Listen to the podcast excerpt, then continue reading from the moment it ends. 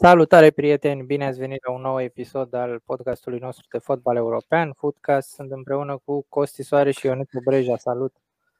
Salut, salut băieți! Salut băieți, bine v-am regăsit! Bine, bine ați revenit.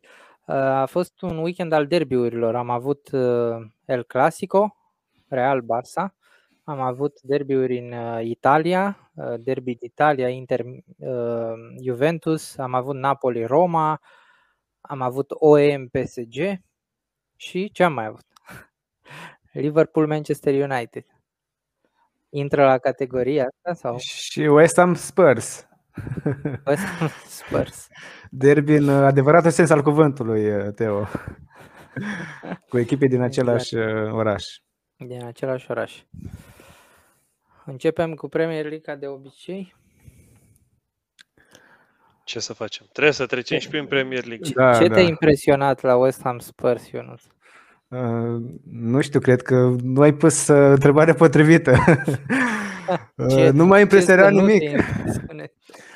Aș zice că sunt câteva plusuri, printre care și evoluțiile lui, lui Romero, skip, dar nu știu, dacă te uiți de obicei la, la Nuno Espirito Santo, îl vezi gânditor de fiecare dată pe margine, ceea ce denotă faptul că nu, nu știe nici el ce vrea să facă sau dacă alege strategia corectă pentru, pentru, pentru Spurs. E nehotărât? E nehotărât, da, așa îmi pare. Și uh, pentru stilul său nu știu dacă e un lot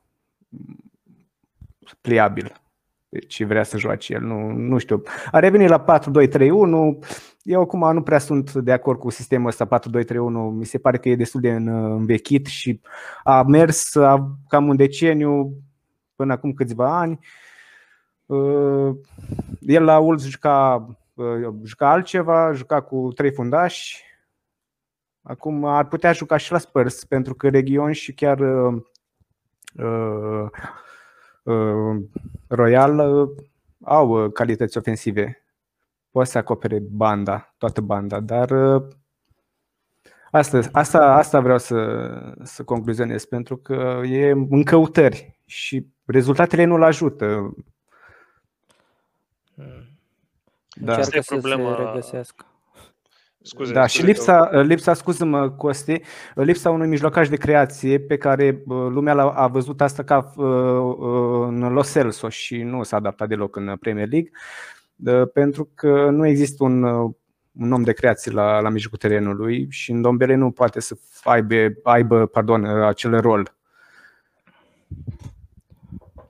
Problema la Spurs e că e, fiind de echipă de top 6, nu poți să-ți permiți să faci o reconstrucție, o echipă de top 6, o echipă de Big Six, să zicem. Nu poți să-ți permiți să faci uh, reconstrucție, să stai 1, 2, 3 ani pe reconstrucție, cum poate ar fi cazul, după, ar fi fost cazul după, imediat după plecarea lui Pochettino. Uh, aducerea lui Mourinho a fost o, din punctul meu de vedere, o prostie a lui Levi, adică nu a încercat pe ceva consacrat, nu a funcționat. Uh, Uh, și acum trebuie să reconstruiești cu un antrenor care vine cu un sistem preferat total diferit față de ce a jucat Spurs până acum. Uh, adică nu la, la Wolves, nu cred că f- au fost mai mult de 10 meciuri în, uh, din câte, dacă nu mă înșel, a stat 4 ani la Wolves. Nu cred că au fost mai mult de 10 meciuri în care să joace un sistem diferit de 3-5-2 sau 3-4-3 un sistem cu 3 fundași sau 5 fundași. Da, ăla cu 3 a fost bătut în cuie. Acum că a fost 3-5-2, 3-4-3, poate s-a da. transformat da. în anumite perioade și pe durata unui joc, în funcție de... Da, Dar și a, tactic, a rămas. tactic e o trecere uriașă de la un sistem cu, cu 4 fundași la un sistem cu 3 sau un sistem cu 5. E, o cu totul altă... Da. Nu, e, nu e ca și cum vedem uh, pe un ecran unde eu aveam o așezare de cu 3 sau 4 și gata, aia e toată chestiunea. Foarte simplu. Nu e chiar așa. În, atunci când aplici în, în strategia într-un meci de, meci de, de fotbal. una peste alta ar avea Tottenham uh, apărarea necesară să facă un sezon bun anul ăsta? Ca lot, mă așa ar trebui. Mm. Să zicem că ai un antrenor care știe să-i folosească la potențialul maxim. Uh, depinde Valori. acum dacă Costi zice că da. Eu sunt, uh, nu sunt așa de convins și mm, doar dacă ar fi, ar fi fost altcineva în, uh, alături de Romero. Deja pe Romero îl văd, îl văd punct, punct, punct fix acolo în defensivă. Adică fundaș central. Funda, fundaș central, da. În rest, okay. pe, cele, pe cele două benzi nu ar fi prea... Royal se descurcă mai bine decât Doherty, asta e limpede, și decât Orie. În schimb, în stânga, region, regionul e punct fix, de asemenea, pentru că nu are cum să-ți vină Davis uh-huh. să Tanganga ia locul. revine? Mai revine în primul 11? Mie îmi plăcea Tanganga, dar acum dacă totuși ai dat, ai cheltuit o sumă de bani cu, prin aducerea lui Emerson Royal, cam greu să, să-l lași deoparte. Acum, uneori mi se pare depășit, și, dar e la început uh, Emerson. Uh-huh. Acum că tot am vorbit de sistem cu trei fundași sau cinci fundași, uh, vreau să fac un pic trecerea la United cu Liverpool. Se tot, uh, se tot vorbește că ar fi intrat în discuții United cu Antonio Conte. Fabrizio Romano pe Twitter a, a dat informația asta și trebuie să o luăm ca bună, pentru că o știm pe, o știm pe Romano ca fiind un uh, jurnalist de încredere. United, din punctul meu de vedere, ar fi o echipă la care chiar ar fi un șoc să, să vii cu, trei, cu un sistem cu trei fundași, cum probabil ar veni uh, Conte, pentru că ei au, hai să zicem că au doi fundași de calitate, lumea o să ridici un pic din uh, umeri când o să zică de Maguire. El, el are calități, nu e, nu știu, nu e fundașul, nu e fundașul de mers cu mingea la picior sau e, e fundașul la distrugător. E un, e un fundaș cioplit, cumva, e, ca din e topor. Gen... Nu e tocmai... E genul să zic, nu știu, uh, Rio Ferdinand, Tony Adams, genul ăla de fundaș rigid, care știe să se apere și cam atât. E, trebuie nu, nu e genul de fundaș gen Ben White, ca să zic așa. Ca să... Da. Mai bine și îți mai dă câte un gol uneori, îți mai face câte o gafă, dar uh, cam asta e uh, Maguire. În schimb, Lindelof mi se pare la nivelul lui puțin peste uh, Dragoș Grigore, dacă ar fi să fiu un răutăcios. Uh, și la duelul cu Liverpool s-a văzut la eu n-am, cred eu n-am că văzut. două dintre goluri. O așezare mai rea în teren la o echipă de Premier League ca la primul gol al United, nu cred că am văzut de când urmăresc uh, Premier League. Da, îl urmăresc de vreo 15-20 de ani. Mie acolo mi se pare că vina a fost a lui uh, și a lui Juan Bisaca, la fel de mult cum a fost a celorlalți. Da. Pentru că toată faza a început din partea dreaptă, undeva unde el nu era, adică pur și simplu, nu știu, nu, nu, nu mai era acolo. Da, uh, și... și în stânga rămăsese, mă rog, uh, Luke Shaw, care venise cumva să strângă în centru pentru că nu mai era nimeni în centru și el era cel mai din stânga, dar totuși era în centru. Adică era clar că toată echipa s-a mutat, cumva. Și n-a da, fost și... singura fază când s-a întâmplat asta, când toți fundașii au trebuit să se ducă să acopere, parcă vreau să stea pe marginea din dreapta terenului. Acum sunt foarte multe dezbateri. Mm, unii ar, zi, unii ar spune că poate l-ar lucra pe, pe Solskjaer, alții, nu știu, sunt uh, tot felul de, de discuții uh, în tot ce ține, tot ce ține de Man, de Man United. Uh, și vedem că toate transferurile pe care le-a făcut uh, United în ultimii ani nu confirmă, adică și Wan Bissaka, bine, acum nu ne putem lega doar de jocul cu, cu Liverpool, dar sunt, sunt, sunt probleme acolo mai, mai mari decât le vedem noi.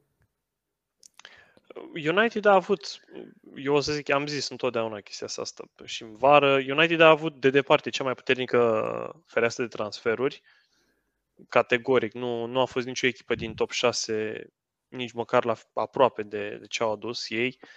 Adică, în afară de mijlocul terenului, culmea, unde aveau nevoie cel mai mult de uh, întăriri, au adus uh, pe fiecare post câte un om, uh, câte un om cu experiență. hai să zicem că transferul lui Ronaldo la 36 de ani mai mult o, a fost mai mult o lovitură de imagine decât un transfer de viitor. Uh, dar și Ronaldo a jucat destul de Dar bine. Dar își face treaba, își face treaba. Marchează aproape meci de meci până la urmă. Nu-l putem condamna. condamna. În schimb, dacă, cum spuneai tu la început, dacă ar veni Conte, s-ar schimba toată, toată stratagema din temelii și probabil de suferit ar avea cei din față, unde e cam aglomerație acolo. Și ca să joci ce joacă Conte cu 3-5-2,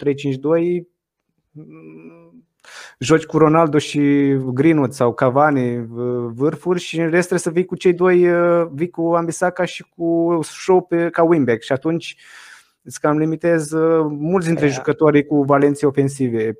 Dar eu o zisem o variantă cu Brendan Rodgers acum, nu știu cât de glumă sau nu era, o văzusem zilele trecute, dar probabil că... Eu acum vreau să zic ceva despre faptul că nu înțeleg sau nu mi se pare foarte uh, supraestimată venirea asta lui Conte la orice echipă mare. Pentru că, din mai multe motive. Un motiv este Conte a stat maxim 3 ani la o echipă, în general. S-a câștigat campionatul peste tot. E adevărat, da. da. Dar tu, prin venirea lui Conte, ce ai putea să faci la Manchester United? Conte ar schimba lotul, ar aduce mai mulți wingbacks, așa cum ai zis tu, că ok, îl au pe Alex Teres, pe Shaw și așa mai departe, poate e nevoie de cineva M-a referit acum, în momentul de față, fără a aduce niciun transfer, dacă ar veni în, în inter, intersezon. Nu o să schimbe mare lucru până la iarnă. Da. Adică dacă nu aduce în iarnă 2 sau 3 jucători, nu cred că o să schimbe. Poate că ok, o să aibă rezultate puțin mai bune, dar uh, tu la Manchester United, având în vedere că a plecat Sir Alex Ferguson acum 7-8 sezoane, se fac la sfârșitul sezonului ăsta și n-ai făcut aproape nimic, sau mă rog, mulți fani da. Manchester asta zic. Că, okay, asta asta voiam să zic și eu, că deci totuși cu, au trecut. Da, prim, primul lucru ăsta ar fi că, ok, tu vrei niște rezultate pe termen scurt, poți să-l aduci pe conte și să zici că, ok, îți salvează sezonul ăsta prin locul 4, să zicem, um, face niște transferuri și așa, dar el poate stă sezonul viitor, se bate la titlu, câștigă sau nu câștigă și apoi pleacă. Adică ție Conte, mie mi se pare că atunci când îl aduci, nu îți garantează succes pe termen lung sau ceva ce probabil își doresc fanii lui United. Doi la mână, o să termin la fel în Champions League cum ai terminat și cu Solskjaer, poate chiar mai rău. Adică o să ajungi pe locul 4 sau în grupă sau o să fie eliminat în prima uh, etapă din Liga Campionilor, nu cred că Conte o să-ți ajungă vreodată să-ți câștige Champions League. Dacă vrem no. să ne comparăm cu perioada uh, Alex Ferguson, atunci ar trebui să-ți dorești să ai din următorii 5 ani două finale sau trei finale de Champions League. Conte nu o să te, nu o să te ducă niciodată acolo. Apropo de chestia asta, uh, dacă țara Alex Ferguson a avut uh, o perioadă atât de îndelungată pe marca lui Man United și Man United a stat atâția ani într-un singur antrenor, uite că acum de când uh, a plecat, de când s-a retras în 2013, nu reușește United să, să-și găsească un, un antrenor. Asta mi se pare cam straniu, un fel de, de revers la ce a fost în, până atunci. Și chiar au, s-au perindat câțiva antrenori, chiar cu nume, cum ar fi Mourinho, Van Hal și E da. o problemă acolo. Da, Teo, Teo are dreptate ce zice. Statistic și, și ca joc și ca desfășurare, uh, uh, tot, tot ce a făcut Conte nu a fost de nu a fost să construiască ceva de lungă durată, dar mă gândesc acum ce antrenor ar fi de calibrul lui United care să vină să construiască ceva cum a făcut, de exemplu, Klopp la Liverpool sau chiar și Guardiola la City, pentru că bugetele lui United și City sunt asemănătoare. Ne uităm la cât a cheltuit United, cât, a, cât, da. cât au cheltuit ambele echipe, e destul de asemănător.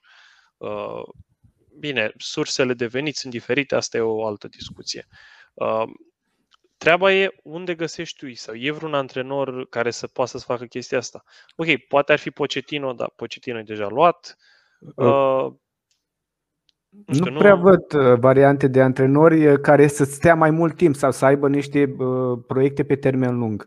Văd mai mult niște traseiști, așa cum, nu știu, eu și pe Tuchel îl consider la fel. Nu-l consider, nu-l văd stând uh, 5 ani la un club. Păi la Chelsea nu da, prea n-ar sta nimeni. Da, uite, uh, Nagelsmann chiar s-ar fi potrivit la, da, la United, că... ar fi mers bine. Sau Zidane, dacă până la urmă tot au fost uh, tot felul de zvonuri. Nu ar fi nicio șansă să vină el? Zidane în momentul ăsta nu are job, adică e, e probabil el și cu Conte sunt cei mai uh, cei mai îndreptățiți, ca să zic așa, să spere la, la jobul ăsta. În primul rând trebuie să, să plece sau să fie demis uh, Ole, adică uh, tocmai ce am văzut aseară, conducerea lui United îl, uh, încă îi dă, îi acordă Credit. încredere pentru următoarele da. trei meciuri. Și următoarele trei meciuri, hai să zicem, uh, următorul meci de acasă o să fie greu, uh, vine derby cu City. Și dacă și acolo se întâmplă ceva asemănător cu ce s-a întâmplat cu Liverpool, ăsta o să fie, ar trebui să fie în mod normal sfârșitul lui ore, dar vedeți voi, uh, când e vorba de o legendă a clubului sau un jucător uh, emblematic, îți vine mai greu să-l dai afară. E pentru că nu știi cum o să reacționeze suporterii. Adică am văzut niște imagini cu Ole după meciul cu Liverpool, stând să semneze autografe și să facă poze cu suporterii timp de 20 de minute, nu a fost, uh, nu a fost înjurat, nu a fost uh, uh, luat la întrebări, luat la bani mărunți de suporteri. Tot a, a fost o situație straniu, stranie, așa, calmă și foarte dubioasă. Adică te așteptai ca suporterii echipei, după ce pierzi 5-0 cu livala de moarte, să, să vină să zică, băi, ce facem? Poate că ar trebui să-și dea el demisia atunci ca să nu se ajungă Adică să zică, bă, nu, nu pot să mai fac nimic, nu pot să mai redresez echipa asta, hai să las pe altcineva dacă totuși nu pot să rămân acolo. Dar e chiar, iau... poate el să revendice gloria asta trecută așa, Solskjaer, cum ar fi, nu știu, Cantona sau nu știu, Cristian Ronaldo. Da, nu poți să-l pui timp, chiar, chiar dacă sta mulți ani acolo. Ca... Eu întreb, nu-mi dau seama ca realizări uh, individuale cumva nu poți să compari cu adică un scol sau cu un uh, E tot acolo cu Rio Ferdinand. Nu l-aș vedea. Nu l-aș vedea. Uh, Ole, Ole a, a ajuns în, să zic, în, pe peretele legendelor lui United, în principal datorită golului din 1999. Da. Fără golul ăla, nu zic că ar fi fost un alt jucător la United, parte ar fi fost un jucător important pentru că a stat atâția ani. Dar da, au mai fost jucători care au stat atâția ani și uite, Antonio Valencia. Păi Antonio Valencia, dacă vine mâine ca antrenor la United, nu o să fie nu o să sară lumea în sus, vai ce legendă vine la United sunt niște momente care l-au propulsat pe Ole în inimile fanilor și e o problemă asta pentru United că sentimentalismul e, trece, de, trece de pragmatism. Eu am spus de, de 2 ani de zile, tot spun că Ole e un antrenor submediocru, un antrenor pe care dacă l-aș vedea la Burnley aș fi pur și simplu înfiorat de ce s-a întâmplat cu echipa. Ați avea soarta lui Cardiff. Bine, problema cu noi oricum probabil să rezolvă în sezonul ăsta, deci nu, nu e asta chestia, dar uh, Ole nu e, e un antrenor, cum am zis, submediocru, un antrenor, nu știu, un antrenor de Blackburn, să zic, echipă de mijlocul clasamentului în Championship și cam atât. Nu, nu are ce să caute, ca și Lampard, nu are ce să caute la o echipă de top. Momentan. Trebuie să... Adică nu e vreun geniu tactic. Asta, în orice caz, nu, nu putem... Uh, păi trebuie să ai o tactică ca să fii un geniu tactic. Bine, de zic. Ole ce a făcut Așa, la nici ăsta... Pioli nu e un uh, geniu tactic, dar uh, Milan e pe primul loc în seria. Ole ce a făcut meciul ăsta, pur și simplu, a, a încercat să copieze tactica lui Liverpool, ignorând Uh, total la uh, tactica cu care, a, cu care a avut cât de cât succes, să zicem, la United. Că United în ultimii 2-3 ani a fost o echipă de contraatac și atât. În afară când juca cu echipele mici, când erai forțat să te Da, și jucai ei. pe Old Trafford. Da. Acolo nu puteai să ataci. În general, United era o echipă de contraatac. Ce a încercat cu Liverpool? A încercat să facă un pressing înalt. Sinucidere. Da, și pressing-ul înalt a fost cauza la dacă nu mă înșel, la 3 sau la 4 goluri din astea 5. Și ar fi putut să fie mai multe, Mai, eu chiar am rămas un pic surprins că Liverpool nu, nu a mai dat goluri după ce a fost uh, eliminat Pogba. Da, și prin uh, un aspect legat de, de, de acest joc, uh, prin faptul că Salah a devenit cel mai uh, bun marcator african în Premier League în istorie. L-a devansat pe Drogba.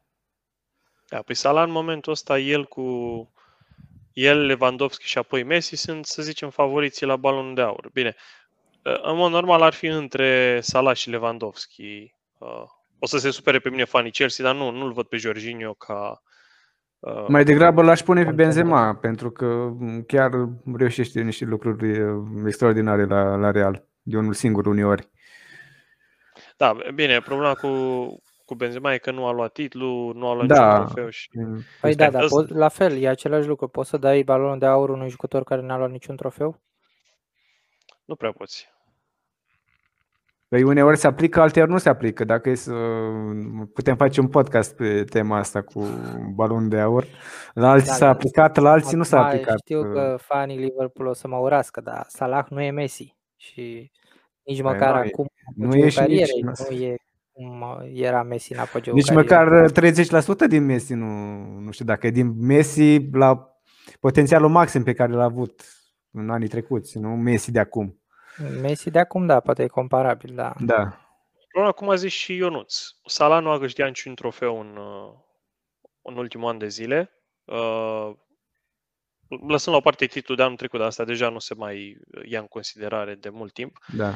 Lewandowski are, uh, are campionatul în Germania, bine, fiind la Bayern e și e foarte ușor să câștigi campionatul în perioada nu, asta. E, e da. greu să-l dai lui Jorginho, adică sub Modric n-ai cum să, să dai un balon de aur sub Modric, sub un, unui, unui jucător uh, mai slab decât Modric, care l-a luat acum uh, 2 ani. 2 ani. Asta, asta e cu, tot, cu tot o altă discuție. Da.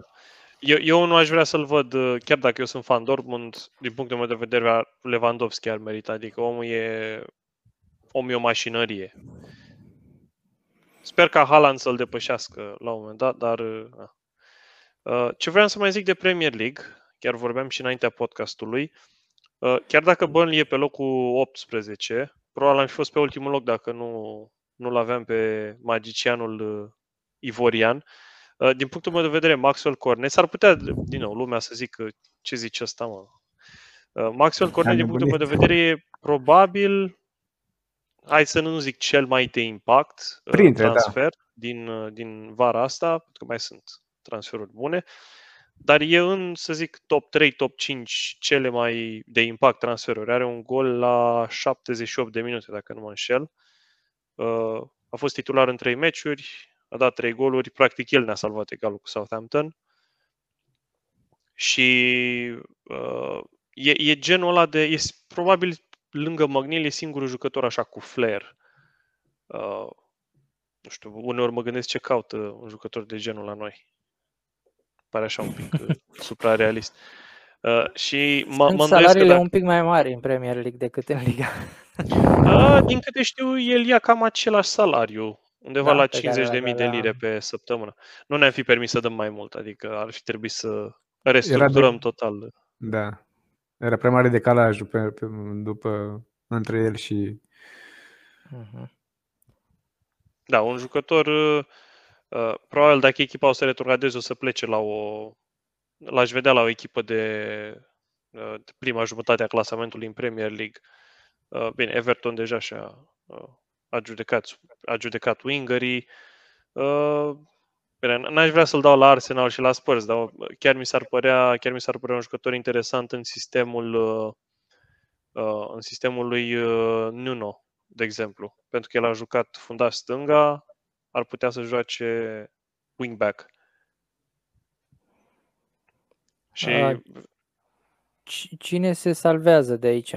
Că mi se pare că nu mai ești așa de optimist legat de Burnley cum erai acum 3, 4, 5 etape. Eu nu aș fi așa, eu nu aș zice că va retrograda Barley. Nici mie nu Barley. mi se pare că s-a schimbat uh, foarte mult așa în ecuație. Nu mă leg după contextul de acum în care e pe locul 18, uh, dar uh, mai, mai așteptăm.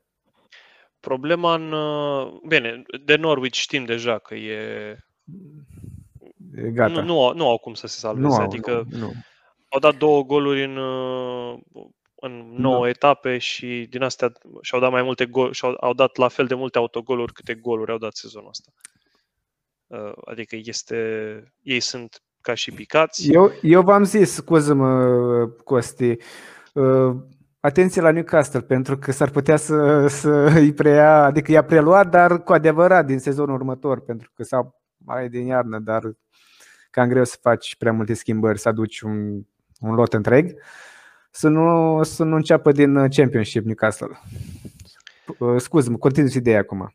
Asta, asta vreau și eu să zic de Newcastle. Uh, ok, în afară de San Maximan, Newcastle are un lot extrem, extrem de slab. Adică un lot sub, sub Burnley și e, e, e pe locul 19 meritat.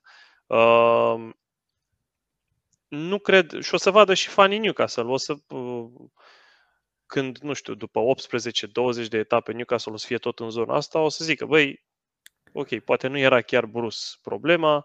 Uh, mă îndoiesc că o să vină un antrenor, uh, o să vină Paulo Fonseca sau Ten Hag la, la o echipă de locul 19 cu niște jucători... Dar n-au bătut palma cu Fonseca, parcă așa văzusem.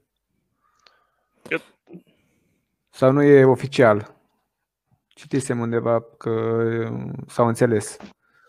Da, deja. știi cum mi-aduci aduci un mega antrenor să-ți, uh, să-ți managerieze niște jucători foarte slabi. Uh, eu mă îndesc că dacă mâine ar veni Guardiola la Burnley, până la iarnă Burnley ar ajunge în top 10. Să fim, să fim serioși. Uh, da, nu știu.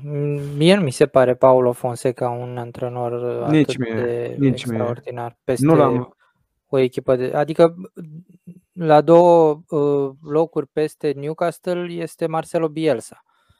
nu cred că Paulo Fonseca poate să zică că are o carieră mai bună decât Bielsa. Nu știu. Uh, dar pe de altă parte, da, e o prostie dacă aduci doar un antrenor acum și nu faci absolut niciun transfer și sper că doar cu antrenorul o să te salvezi. Da.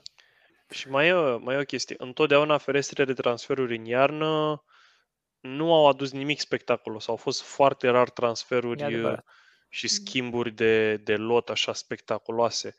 Uh, așa că, ok, Newcastle o să aducă poate 1, 2, 3 jucători uh, mult peste media lotului, dar oare cât poate să tragă?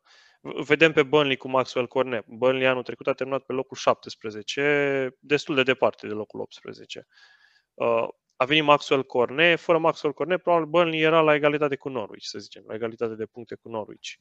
Uh, cât de mult poate să tragă unul, doi jucători uh, de o calitate superioară lotului de acum? Asta e, asta e întrebarea și asta e uh, probabil incertitudinea. Și cum zicea și Ionuț, din punctul meu de vedere, Newcastle după Norwich e a doua favorită la retrogradare, a treia în fi noi, pentru că clasamentul în minte. Cred că ne-am schimbat un, uh, cu Watford uh, după victoria lui Ranieri de la Beverton. Pentru că altfel uh, cam acolo, pe, pe acolo îi vedeam și pe ei. Uh, da, Ranieri și când a fost la Fulham a mai câștigat câte un meci. Adică da. se mai întâmplă chestii, accidente de astea se mai întâmplă. Uh, cum era să se întâmple să bată Burnley pe Leicester, tot așa un accident, la fel a a bătut Watford pe Everton. Nu, cre- nu știu cât de, cât de des a luat Rafa Benitez 5 goluri acasă într-un, uh, într-un nu meci. Țin, nu țin minte, nu țin minte, trebuie să săpăm un pic, să găsim. Adică el clar nu pare genul de antrenor care să, să ia atâtea goluri într-un meci. Da, și, și interesant e că Watford reușește să câștige cu 5 antrenori diferiți în uh, deplasare, în, uh, cu acum cu Ranieri, cu Flores, cu Cisco, cu uh, Nigel Pearson și cu uh, îmi scapă al cincilea. Da, cred, cred că tu vrei să zici uh, a câștigat ultimele 5 victorii ale lor în deplasare au fost cu da, 5 da, da, da, asta am vrut să zic, da. Și te vezi că sezoanele totuși sunt, uh, anii sunt destul de timestamp destul de apropiați, de da, apropiat, da, da, da. adică e, asta arată ce se întâmplă acolo. Nu m-ar mira ca Ranieri să piardă următoarele trei meciuri, să zicem, pentru că urmează, niște, urmează un program infernal pentru Watford și să fie dat afară. Pentru că băieții italieni de la uh, Watford sunt uh, mai instabil ca, ca o adolescentă. Ai zis italien sau becalieni? Nu, italieni, italieni. Bine. nu, eu am vrut să zic, dar am vrut să fie așa mai uh, subtil. Da, da ar, fi, ar fi fix ca Becali dacă ar zice, băi, nu vă vaccinați și peste două săptămâni toată echipa are COVID și trebuie să-și, să-și dea forfeit la meciuri. Ar fi, ar fi ceva. Nu, totuși sunt, uh, sunt niște sunt niște probleme acolo foarte ciudate. Dar nu cred că, nu cred că Watford va, va retrograda. Uh, nici nu știu cine ar fi a treia. Poate Southampton, adică jocul nu m-a impresionat jocul lor. Uh, Burnley probabil, uh, din, din nou, noi facem ce facem cel mai bine și pierdem uh, victoria din poziție de, de conducere. Încă văd trei puncte pierdute. Uh, dar, na. Păi, Leeds cu Bielsa, că acolo e la fel de dat ce se întâmplă. Am mai vorbit noi și podcasturile trecute. Credeți că în cazul în care Bielsa va pleca până la finalul sezonului din diverse motive, Leeds devine favorită la retrogradare sau are mai șanse mai mari să retrogradeze? Nu știu dacă mai mari dacă va pleca el sau mai mari dacă va rămâne el. Aici e o, o dilemă. Pentru că nici cu el nu se întrezăresc foarte multe uh, uh, șanse, nici fără el, nu știu, e din scurt așa, nici nu știu cine ar putea să vină, e complicat să dezbatem. El și-a construit lotul în principal pentru ce vrea el de la Leeds, adică are niște jucători foarte tehnici, uh, cam toate meciurile și le începe uh, cu mulți jucători de atac, mai mulți decât probabil ar trebui pentru o echipă care se bate la retrogradare, adică începe foarte deschis meciurile și uh, mă îndoiesc că un antrenor să zicem, Sam Allardyce, să zicem că o să aibă probleme în și vine Sam Allardyce sau vine un antrenor, uh, cum zicea Andy Stănescu, Moș Hodorogson, uh, vine, se revine în antrenorat. Uh, mă îndoiesc un antrenor de genul care, un antrenor pragmatic care a reușit să facă treabă mai bine ca Bielsa la Leeds, pentru că trebuie să, trebuie să lucrezi cu, cu un lot care e construit pe un anumit stil de joc și e dificil să faci chestia asta. Adică la Leeds, ă, din punctul meu de vedere, e riscul să vină un second season syndrome, dar în momentul ăsta sunt trei echipe mai slabe ca ei. Să vedem cum se uh, cum se desfășoară lucrurile la, la Burnley și la Newcastle, pentru că la, la noi, de exemplu, uh, au fost în fiecare meci am avut cel puțin 2-3 jucători accidentați. Uh, Connor Roberts fundașul dreapta achiziția încă nu a revenit la... Doar se antrenează cu echipa, n-are niciun, n-a jucat niciun minut pentru, pentru Burnley. Adică e, e, o, e și chestia asta, să vedem și la Newcastle cu transferurile. O să fie la retrogradare mult mai interesant decât sezonul trecut din punctul meu de vedere, când se cam știa cine o să pice. Bine, mie mi se pare că suntem de-abia în etapa nouă, deci mai avem uh, da. mai mult de trei sferturi de campionat, deci nu Deocamdată nu e nimeni salvată, cred, că nici, ah, da, nici City nu. nu. salvată matematic, dar uh, nu trebuie să, să uităm că mai sunt câteva echipe care sunt deocamdată mai sus și care pot să, pot să cadă oricând. Da. Vorbeam de Watford mai devreme, care ok, are o formă bună, adică astăzi dacă te uiți la Watford la ultimele meciuri, ți se pare că sunt mai buni decât Leeds. Uh, dar probabil că nu sunt și dacă te uiți la lot, mi se pare că nu sunt. Uh, Crystal Palace, ok. La fel, toată lumea a spus că uh, de la începutul campionatului spunea că o să aibă probleme Vieira, dar s-a dovedit că poate să facă multe egaluri. Da. mă, nu știu. Lasă mă uitai și eu pe, pe grafică la ultimele cinci uh, rezultatele ale lui, da. ale lui Palace. Da, Palace pierde foarte greu. Singura victorie, dacă nu mă înșel, Ionuț chiar cu Spurs a fost uh, da, da, da, da. Și a fost pe cale să obțină pe cea de-a doua cu Arsenal. Cu Arsenal. E un context uh, exact, destul de comic. Da, să vedem. Uh, eu sunt, sunt mult mai uh, sunt mult mai reticent ca în, ca în sezoanele trecute când eram sigur, băi, gata, am început, ne-am intrat în mână.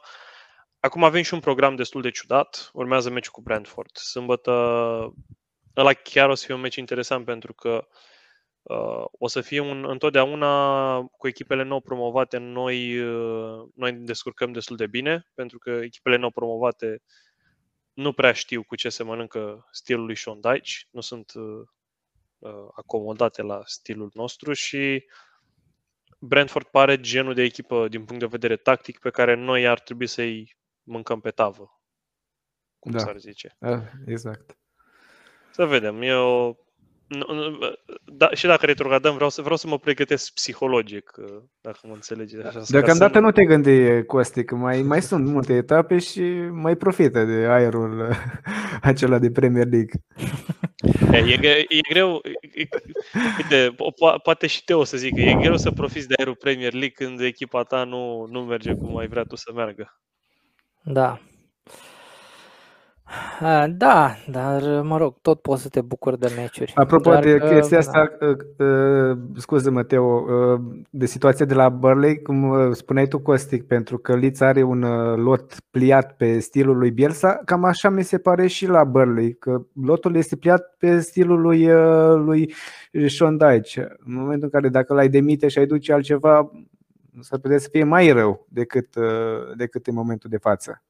No, dacă, dacă cineva vrea să-l demite pe Shondaic, o să fie revoluție la, la stadion. Ah, Shondaic o să da. termine pe ultimul loc. Nu, lumea o să-l iubească, pentru că el, el a luat un lot și are un lot de, să zic, locul 7-8 championship, în afară de, să zic, 2-3 jucători din lot, majoritatea sunt mediocri. Uh, i-a luat, i-a antrenat și a făcut o echipă de, de Premier League, o echipă care e la al șaselea sezon la rând în Premier League. Uh, Uh, cu niște salarii și un buget uh, mult sub celelalte, cred că al 19-lea buget de salarii și de transferuri din Premier League. Omul, dacă îl dă, mai ales când vii ca patron nou și dacă vrei să-l dai afară pe Shondai și faci chestia asta... Ți-ai pus în cap. Trebuie să te trezești cu vreo 1000-2000 de oameni la ușa ta și să, să te trezești cu niște roșii în, roșii aruncate în geam. Dar nu, nu vreau să mă gândesc la asta. Adică eu, eu îl văd pe Sean Dyche rămânând destui, destui ani încă aici, chiar dacă o să retrogradăm, pentru că a și semnat prelungirea. Sunt, sunt încrezător. Ca, ca organizare, clubul stă destul de bine, e destul de solid și probabil trebuie să trecem peste sezonul ăsta. Problema la noi, ca să închei, a fost că fostul patron au, nu, a, nu a investit timp de două, trei sezoane, nu a investit constant lotul a tot îmbătrânit, a tot rămas în urmă și de-abia acum se vede, se vede diferența. Adică noi ca să ajungem să fim competitivi cum eram prin 2017-18, trebuie să mai aducem cel puțin 3-4 jucători. Trebuie să, să suplinim uh, absența transferurilor din ultimii ani. Și exact. chestia asta nu o să se întâmple de, de pe ieri pe azi. Deci Trebuie să rămânem încrezători. Trust the process. Da, la, noi chiar, valabil, la noi chiar merge asta. Da, asta e valabil la mai multe echipe din Premier League, mi se pare, că sunt uh, uh, loturi care n-au fost îmbunătățite de ceva timp și acum, pentru că s-a încercat destul de mult, conducătorii au încercat destul de mult să rămână cu echipa veche și să make the most of it. Dar uneori nu s-a reușit. E cazul, uite cum am vorbit de Manchester United unde ok, s-a investit, dar uh, atât cât, cât au avut ei uh, posibil. Conducătorii n-au încercat să facă performanță, nu au căutat neapărat la United s-a investit, dar uh, vorbesc de anii trecuți. La un moment dat tot la jucătorii vechi se, se ajungea, imediat și după perioada lui, lui Sir Alex. Da, și da, e adevărat. Și mai sunt cluburi unde la fel s-a Tot la Antonio Valencia ajungeai. Meargă, da. Da. Da, adică n-a fost nimic foarte, foarte organizat să zici că ok, investesc acum pentru că vreau să ajung în finala Champions League la anul. Da, United are nevoie de un manager în primul rând care știe să-și, să-și drămânească toate resursele. Ole nu e manager, Ole e un coach și cam atât. Nu. Sir Alex Ferguson era, era șeful peste toți și toate acolo. Nu, nimic nu se făcea fără, fără dorința lui și fără știrea lui. Asta e problema. Uh, n-am vorbit, uh, n-am vorbit de Chelsea și de City, dar eu atâta vreau da. să zic. Chelsea pur și simplu a făcut ce trebuia, a călcat în picioare pe Norwich și City nu mă așteptam să câștige așa, așa ușor la Brighton, dar uh, tot am vorbit noi de test pentru Brighton și pentru teste, mă rog, pentru Brighton și Brentford. Au cam venit acum cu, cu City și cu... Bine, la Brentford a venit de etapa trecută cu Chelsea.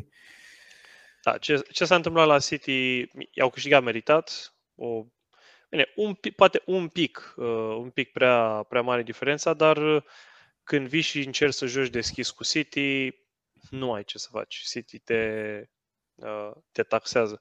Cât despre Brentford, dacă e să comentăm repede meciul cu Chelsea, mie la mi s-a părut unul din cele mai nedrepte rezultate din istoria Premier League. Adică Brentford în mod normal, meciul ar fi trebuit să-l câștige cu 3-4-1.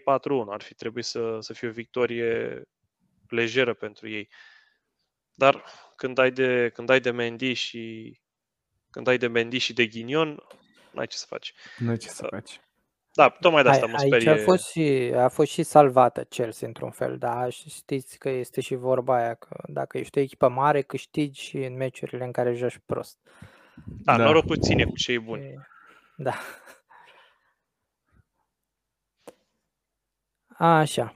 Păi trecem la următorul campionat, la Bundesliga. Ce Hai spuneți? să mergem. Da. Ok.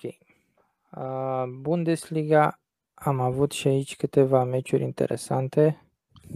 În sfârșit pot să zâmbesc și eu, cum mă la niște rezultate. Nu mă așteptam, sincer, de la Dortmund să țină pasul până acum. Adică au avut o perioadă la început când uh, cam scârția uh, jocul și rezultatele scârțiau. Și Bine, mă gândeam la un moment dat că nu vor prinde top 4. Dar uh, mai ales că acum au și absența lui, uh, lui Holland și mm, totuși da. reușesc să treacă cu brio peste această... A fost cam singurul campionat fără niciun mare derby, nu? Da, și acolo cam avem de obicei. Da, bine, dar am putea să Köln-Leverkusen uh, ar fi un derby local acolo, dar nu, da. nu, nu, prea, nu prea e relevant. Uh, ideea cu Dortmund, uh, Ionuț, uh, e un campionat mai slab. Uh, mi se pare ca nivel mai slab decât uh, sezonul trecut, de exemplu. Uh, echipele de sezonul trecut care erau în top, uh, Wolfsburg, Frankfurt, uh, Leipzig, uh, Uh, sunt mult mai slabe sezonul ăsta. Sunt, uh, ok, Leipzig a câștigat 4-1, dar a câștigat cu o echipă care va termina pe locul 17 sau 18. E da. la uh, cam, e cam clar ce se întâmplă cu Fürth și cu, cu Bochum în sezonul ăsta. Uh, Wolfsburg, uite, a pierdut acasă 2-0 la, cu Freiburg. Freiburg care e una din, uh, din marile, marile surprize. Uh, dar la un moment dat și Freiburg o să se piardă și sezonul ăsta se pare că o să fie un sezon cum, uh, cum erau prin, nu știu, 2011, 2012, 2013, când uh, la un moment dat se detașau Dortmund și Bayern. Uh, ai zis de accidentarea lui Haaland, aia poate ar fi singura, uh, să zic, singura speranță a lui Bayern că va câștiga detașat campionatul și că nu o să țină dorm, nu o să-i tragă de, nu o să-i tragă de picioare până la până Da, acum că, dacă e să vă absenteze până la sfârșitul anului, ar trebui să tragă Bayern mai tare pentru a se detașa până nu, nu revine după. Da, asta, asta din câte am citit, el ar avea o accidentare la, la genunchi, uh, o accidentare care l-ar putea ține pe bară câteva săptămâni bune, poate cum, am, cum ai zis și tu, până la sfârșitul, până la sfârșitul anului calendaristic, deci tot turul de campionat, practic. Ceea ce e o problemă, adică uh, nu poți să stai în Malen, pentru că Malen nu e, nu prea a fost jucat atacant central, că nu ai avut cum, n-ai avut cum să-l joci în locul lui Haaland. Malen, când era Haaland în teren, Malen juca extremă stânga, juca în, în sistemul ăsta 4-3-3 uh, pe partea stângă. Uh, o chestie vreau să, vreau să subliniez la Dortmund. Hai să zicem, Haaland a pierd- e, e o pierdere, dar Jude Bellingham mi se pare, să zic, top 3 mijlocaș central din Bundesliga. La, la concurența acolo cu Kimmich și cu Goretzka. Uh, eu o să fiu subiectiv și o să zic că la vârsta lui, uh, nu știu, să zic că peste 4-5 ani, dacă se menține, se menține ritmul, Goretzka o să fie un, uh, un mediocru pe lângă Bellingham, adică ce face puștiul ăsta este absolut senzațional. Golul cu, golul cu Bielefeld, atunci când a driblat 3 sau 4 oameni, stil, stil Messi, un gol de ăsta l-am vedea la un, la un atacant, la un, la un winger, la un, la un mijlocaș de creație, nu la, la un mijlocaș central, central box, to, da. box to box, da. Și parcă adică... explodează acum, adică până acum, da, era acolo, constant uh, titular, constant în evoluții, dar acum deja este în evidență prin, uh, prin a marca, prin a oferi pase decisive. Da, și e foarte matur, simte foarte bine jocul. E, bine, eu o numesc cu Bielefeld, adică și Bielefeld o să fie acolo la retrogradare, nu pot să...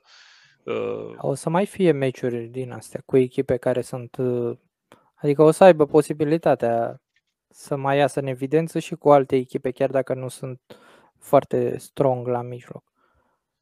Și mă rog, având în vedere că e titular și e titular de atât de mult timp, asta sigur îl ajută, cel puțin la vârsta asta, mi se pare foarte important.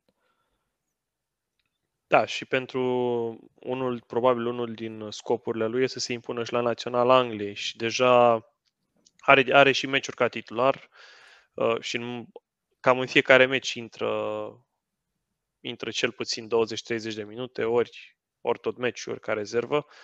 Adică el e, chiar pare un, uh, un talent extraordinar. E, se, naște, se naște ceva special acolo. Uh, problema că Dortmund este, nu este o echipă, nu este un uh, end goal pentru jucătorii mari, este un stepping stone și jucătorii ăștia o să plece și Haaland și Bellingham și uh, să zicem Reina sau uh, uh, sau alți jucători tineri uh, mm-hmm. vor pleca la un moment dat la, la echipe de într-adevăr de top, să zicem un Bayern, uh, Real Barça, sau poate chiar, poate chiar echipe din Marea Britanie. Um, da, da mai degrabă acolo, mai degrabă acolo l-aș vedea, în, înapoi da. în, în Anglia. A, asta nu înseamnă că Dortmund nu se poate bate la titlu și nu... Categoric. Uh, un mare plus anul ăsta mi se pare, mi se pare Marco Rose, adică nu, nu am mai avut un antrenor la Dortmund în care să am încredere cum am un Marco Rose. Uh, Dortmund are, vedem și aici, al, do- al doilea atac din Bundesliga. Ok, Bayern e prima pentru că e Bayern, dar uh, Dortmund ține acolo și se pare că se cam, uh, uh, se cam detașează cele două. La un moment dat o să, o să cadă și Freiburg, cum să zicem, o să cadă și Brighton din, din Premier League. Nu, echipele astea mai mici nu au cum să țină pasul pentru că nu au, nu au lot. Uite, e singura echipă neînvinsă, Freiburg, asta e un da. interesant. Da, chiar văzusem și eu un, un post în care lăudam pe Freiburg și pe ce face Strike acolo de câțiva ani. Fapt are un deceniu de când antrenează pe Freiburg și a, avut, a fost și în Bundesliga 2 și i-a dus și în cupele europene. Da, două chestii vreau să, vreau să subliniez în afară de Bayern și de, de Dortmund. Uh, Uh, surprizele neplăcute până acum sezonul ăsta, Wolfsburg și Frankfurt, care o vedem nici măcar în prima jumătate nu e. Și Wolfsburg a începuse bine. Da, fusese pe câteva da, etape, da. au fost pe primul loc, au uh, chiar au Păi cele patru victorii pe care le vedem aici sunt din primele patru etape. Da. Da, deci practic n-au câștigat de rolul în jumate. Da. Acum mă gândeam, apropo de chestia asta, că cred că toți am fost naivi uh, etapa trecută când am crezut că Leverkusen poate să facă ceva împotriva lui Bayern și și-a luat 4. Cred 5, că toți am, 5 a fost. Uh, da, 5, scuze. Nu luasem cu... Da. Bine, da. eu încă mai cred că Bayer Leverkusen poate să rămână în top 4 și poate să Da, acolo da, dar atât. 2, 3. Nu, Bine, să pierzi cu Bayern la un scor mare nu mi se pare Rușinos sfârșitul lumii.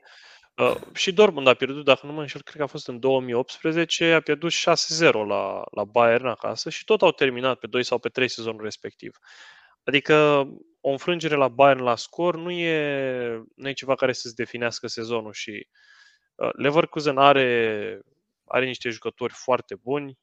Uh, îl avem pe Florian Absolut. Wirtz.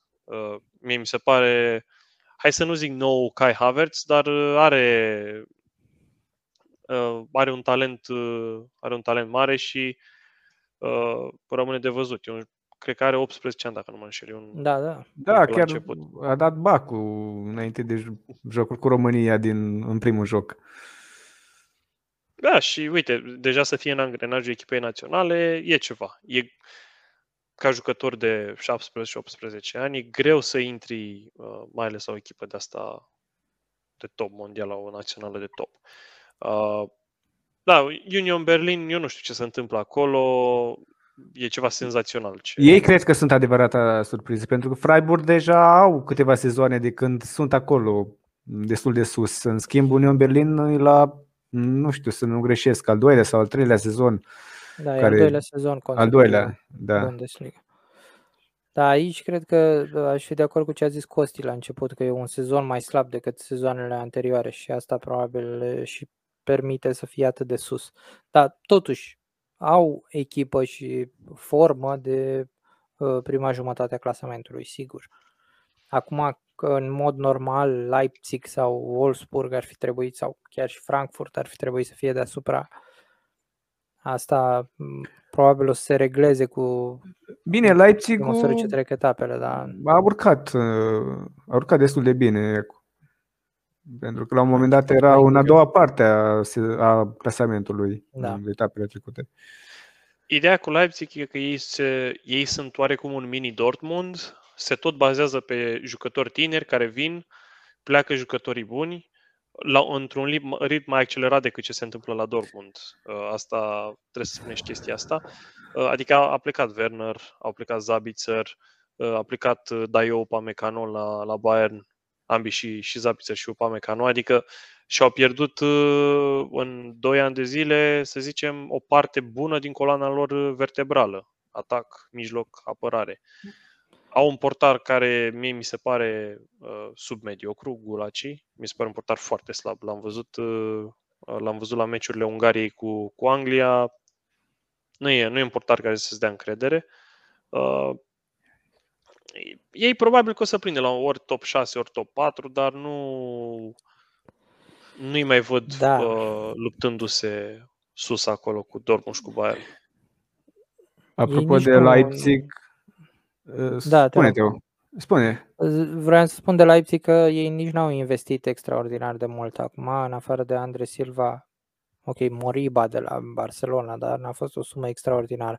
Și să înlocuiești așa de rapid pe Conate și pe Upamecano cu Guardiol și Simacan, nu știu cât de, de ușor e. Bine, nu da, cât de repede poate să aibă impact, exact da, același tip de jucător.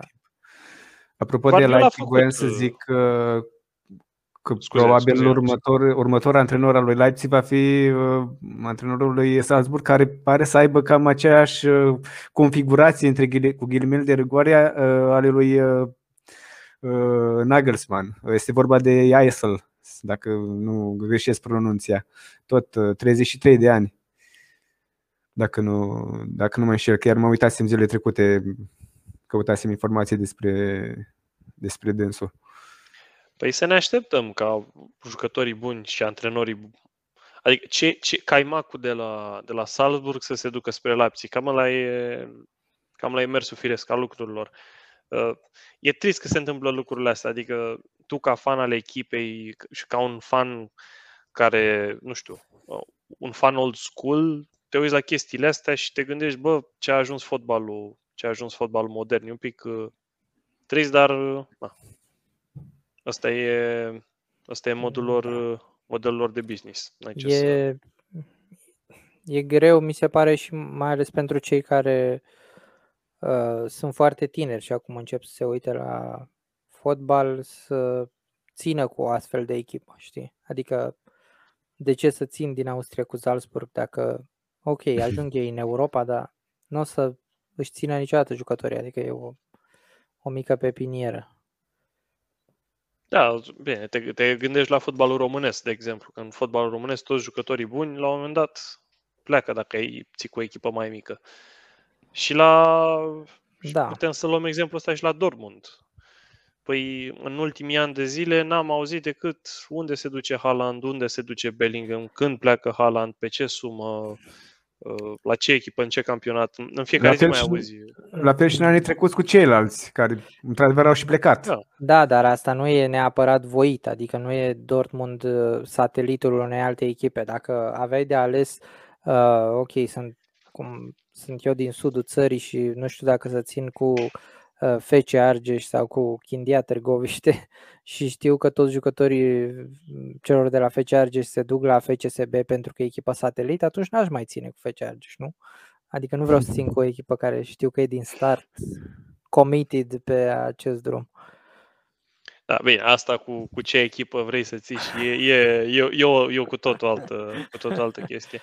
Da. Ce se întâmplă în Bundesliga e cu Leipzig, în primul rând, e trist din din punct de vedere al regulilor și ce au încercat oamenii să facă acolo cu, uh, cu regula asta 50 plus 1. Și în 18, nu, uh, pardon, în 16 din 18 cazuri iese bine, dar mai sunt niște excepții care, uh, vedem, nu prea sunt, nu prea sunt apreciate de restul, restul fanilor.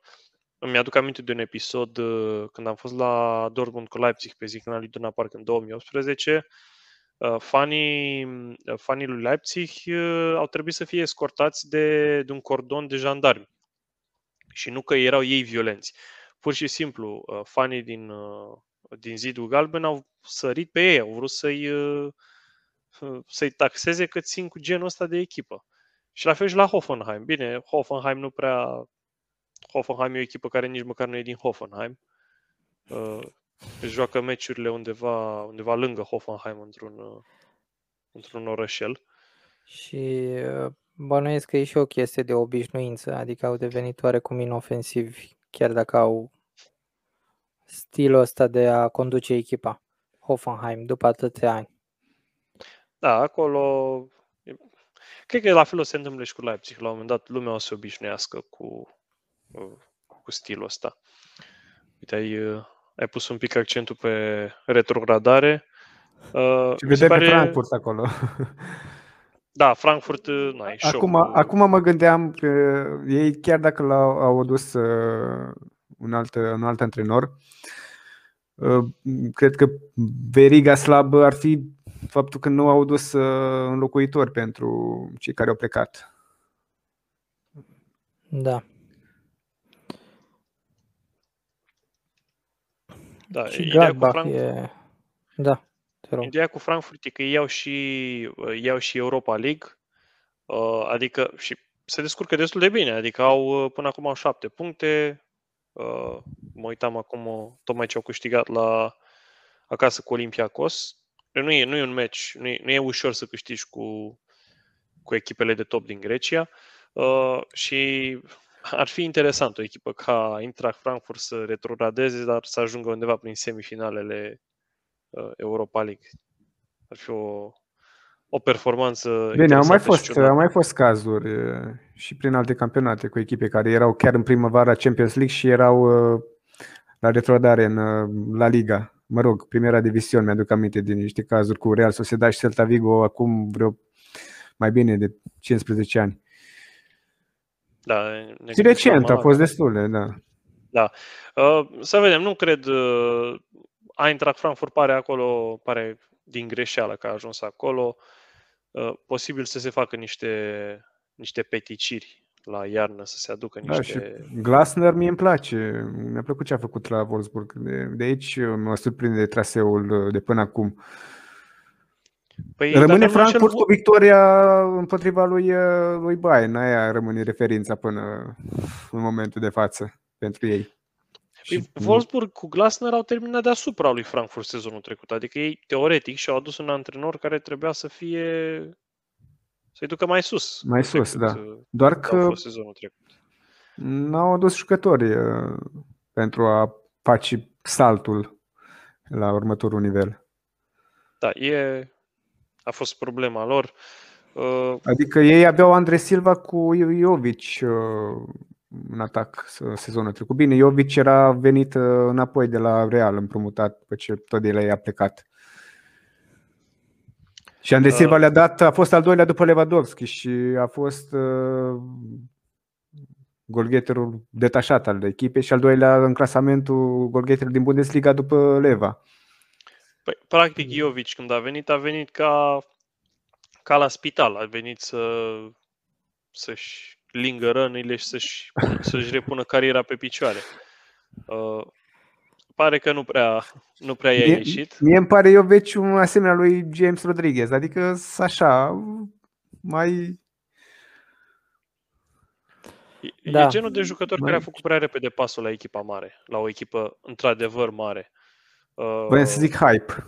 Da, da n-aș zice, adică el, el când a venit la Real a venit pe niște considerente solide, ca și, ca și uh, James Rodriguez, a făcut un sezon, lăsând la o parte uh, campionatul mondial din 2014, a făcut un sezon foarte, foarte bun uh, înainte să vină la Real de la Monaco. James Rodriguez făcuse un sezon uh, excelent. La fel și Jovic la Eintracht Frankfurt când au uh, fost eliminați la penaltiuri de Chelsea din Europa League atunci, în uh, semifinale. Dar Ce au... concluzii putem să tragem legate de Bundesliga? De etapa asta sau dacă vreți să ne... Cred că uh... le-am tras uh, până acum. Nu cred că ar mai fi ceva de, de, de punctat. În, uh... Dortmund și Bayern. Asta rămâne Dortmund în Bayern Liga să vedem pentru cât timp. Eu mă aștept la un moment dat să se, să se detașeze Bayern. Să uh, se detașeze Bayern. Deși ar fi nu, momentul nu simți... și în Bundesliga să vină altcineva să câștige, cum a fost și în, uh, în Franța și în Italia, ei cu Inter și Lille. Dar după... dacă se detașează Bayern, nu simți uh, riscul ca și Dortmund să piardă locul 2? Sau să se detașeze Dortmund prea mult în spate? Nu, no, nu cred. Să vină o altă echipă? Nu, nu văd o echipă, nu, mai, nu văd o a treia echipă, uh, la, cel puțin un pic mai slabă decât celelalte, la nivelul celorlalte două. Adică Freiburg nu are cum să emită pretenții, uh, Leverkusen nu cred că, că are forța și uh, o să sar peste Union Berlin. Adică Union Berlin nu e, din nou, nu e o echipă cu un lot de lung, lung drum. Și Leipzig am vorbit de ei, uh, Leipzig sunt într-un mare cum într-un sezon de tranziție. Deci o să rămână, o să rămână Bayern și Dortmund să vedem ce se, ce se întâmplă. O să fie un sezon interesant și un sezon frumos în continuare. Adică a început foarte bine, a început promițător pentru noi, ca fan Dortmund. Vă propun să trecem la Seria A. Seria unde am avut uh, două, două șocuri. Două șocuri. șocuri, dar nu neapărat uh, mai mult șocuri de dinainte, dinaintea disputării, pentru că la Roma cu Napoli a fost 0-0.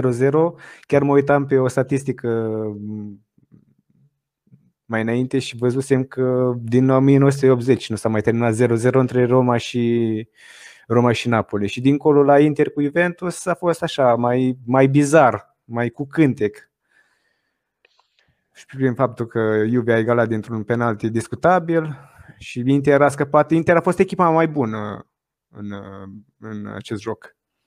Da, pe Juventus în meciul ăla nu a avut ocazii mari decât uh, niște șuturi de la distanță uh, și câteva intervenții un pic mai, uh, un pic mai dubioase la lui Handanovic. A fost un pic... Deci, uh, vi s-a părut uh, foarte strâns? Ca, care meci vi s-a părut mai spectaculos dintre cele două?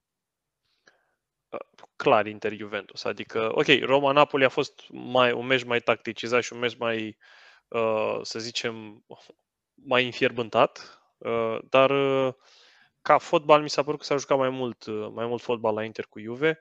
Uh, la Roma a fost, cum am zis, la Roma-Napoli a fost în primul rând chestia asta de uh, se înfruntă Mourinho împotriva unei echipe care e așa cunoscută ca fiind uh, unui da. club care fiind așa foarte, foarte înflăcărat și jucătorii și antrenorul și suporterii, toată lumea acolo e... Uh, și cred că lumea aștepta, aștepta Roma după acel uh, uh, episod din Europa League.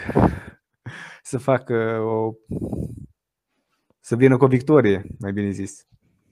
Păi dacă adică să ne face chiar, chiar te aștept, adică chiar ți se pare asta că Roma ar fi trebuit să vină cu o victorie după 6-1 în Europa League sau? Așa ar fi așteptat adică fanii. Acum... Asta era reacția normală sau nu, dacă okay, având în vedere faptul că Napoli n-a, n-a pierdut până acum, nu era exclus să vină o înfrângere acum la Roma. Nu era nimic ieșit din comun.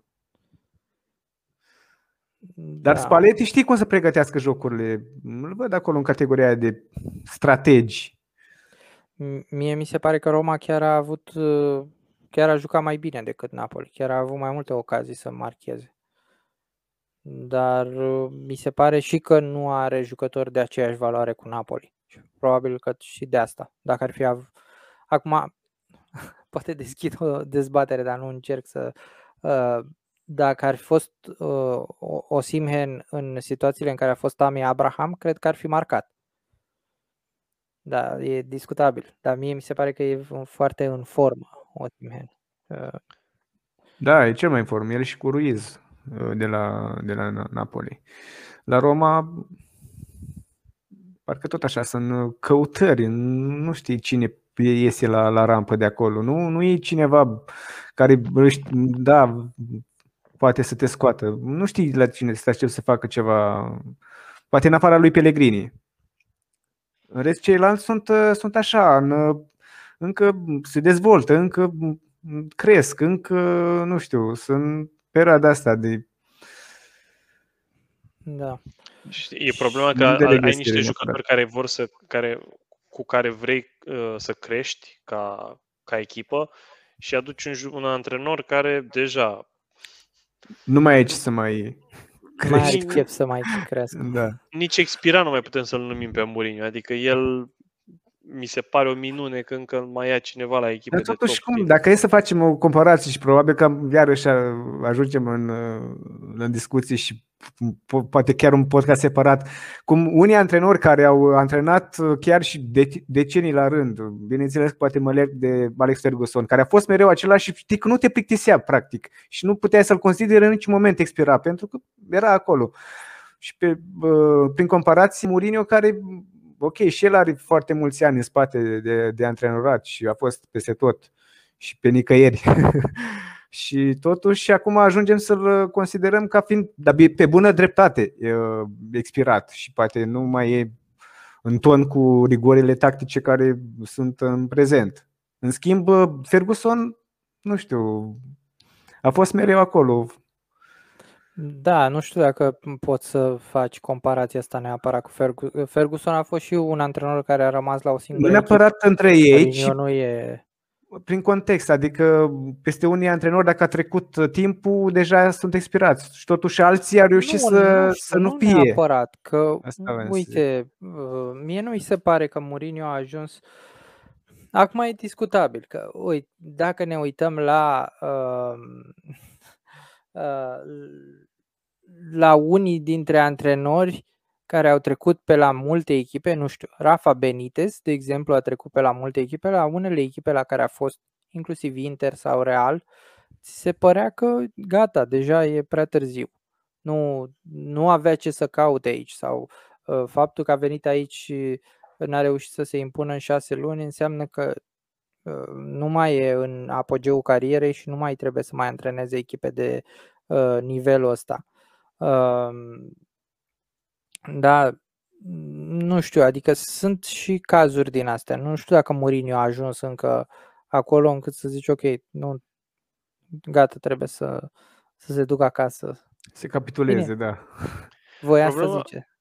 Problema la Mourinho în principal e că el e încăpățânat și caută să folosească aceeași tactică mereu, mereu, mereu. Adică nu, nu, nu caută să se plieze oarecum pe echipă, nu zice nimeni să, dacă el joacă 4-2-3-1, să, să-l oblige să joace 3-4-3 sau alte sisteme.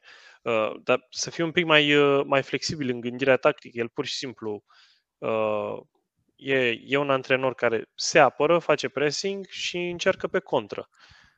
Și sunt, sunt echipe care nu sunt făcute pentru, Exact, asta mă gândeam eu acum, că nu poți să faci, nu știu, cum a fost perioada de la Inter, în care, ok, avea niște entități acolo, nu știu, aveai uh, jucători care putea să-ți facă uh, orice stil și defensiv și ofensiv să-ți facă, să facă diferența sau să vină e tot să se apere sau mai știu eu ce, pe când, nu știu, nu poți să faci chestiile astea la Spurs cu, nu știu, cu Wings sau mai știu eu ce, sau la Roma acum cu Vertu sau, uh, deci, cam vorbim și da. de niște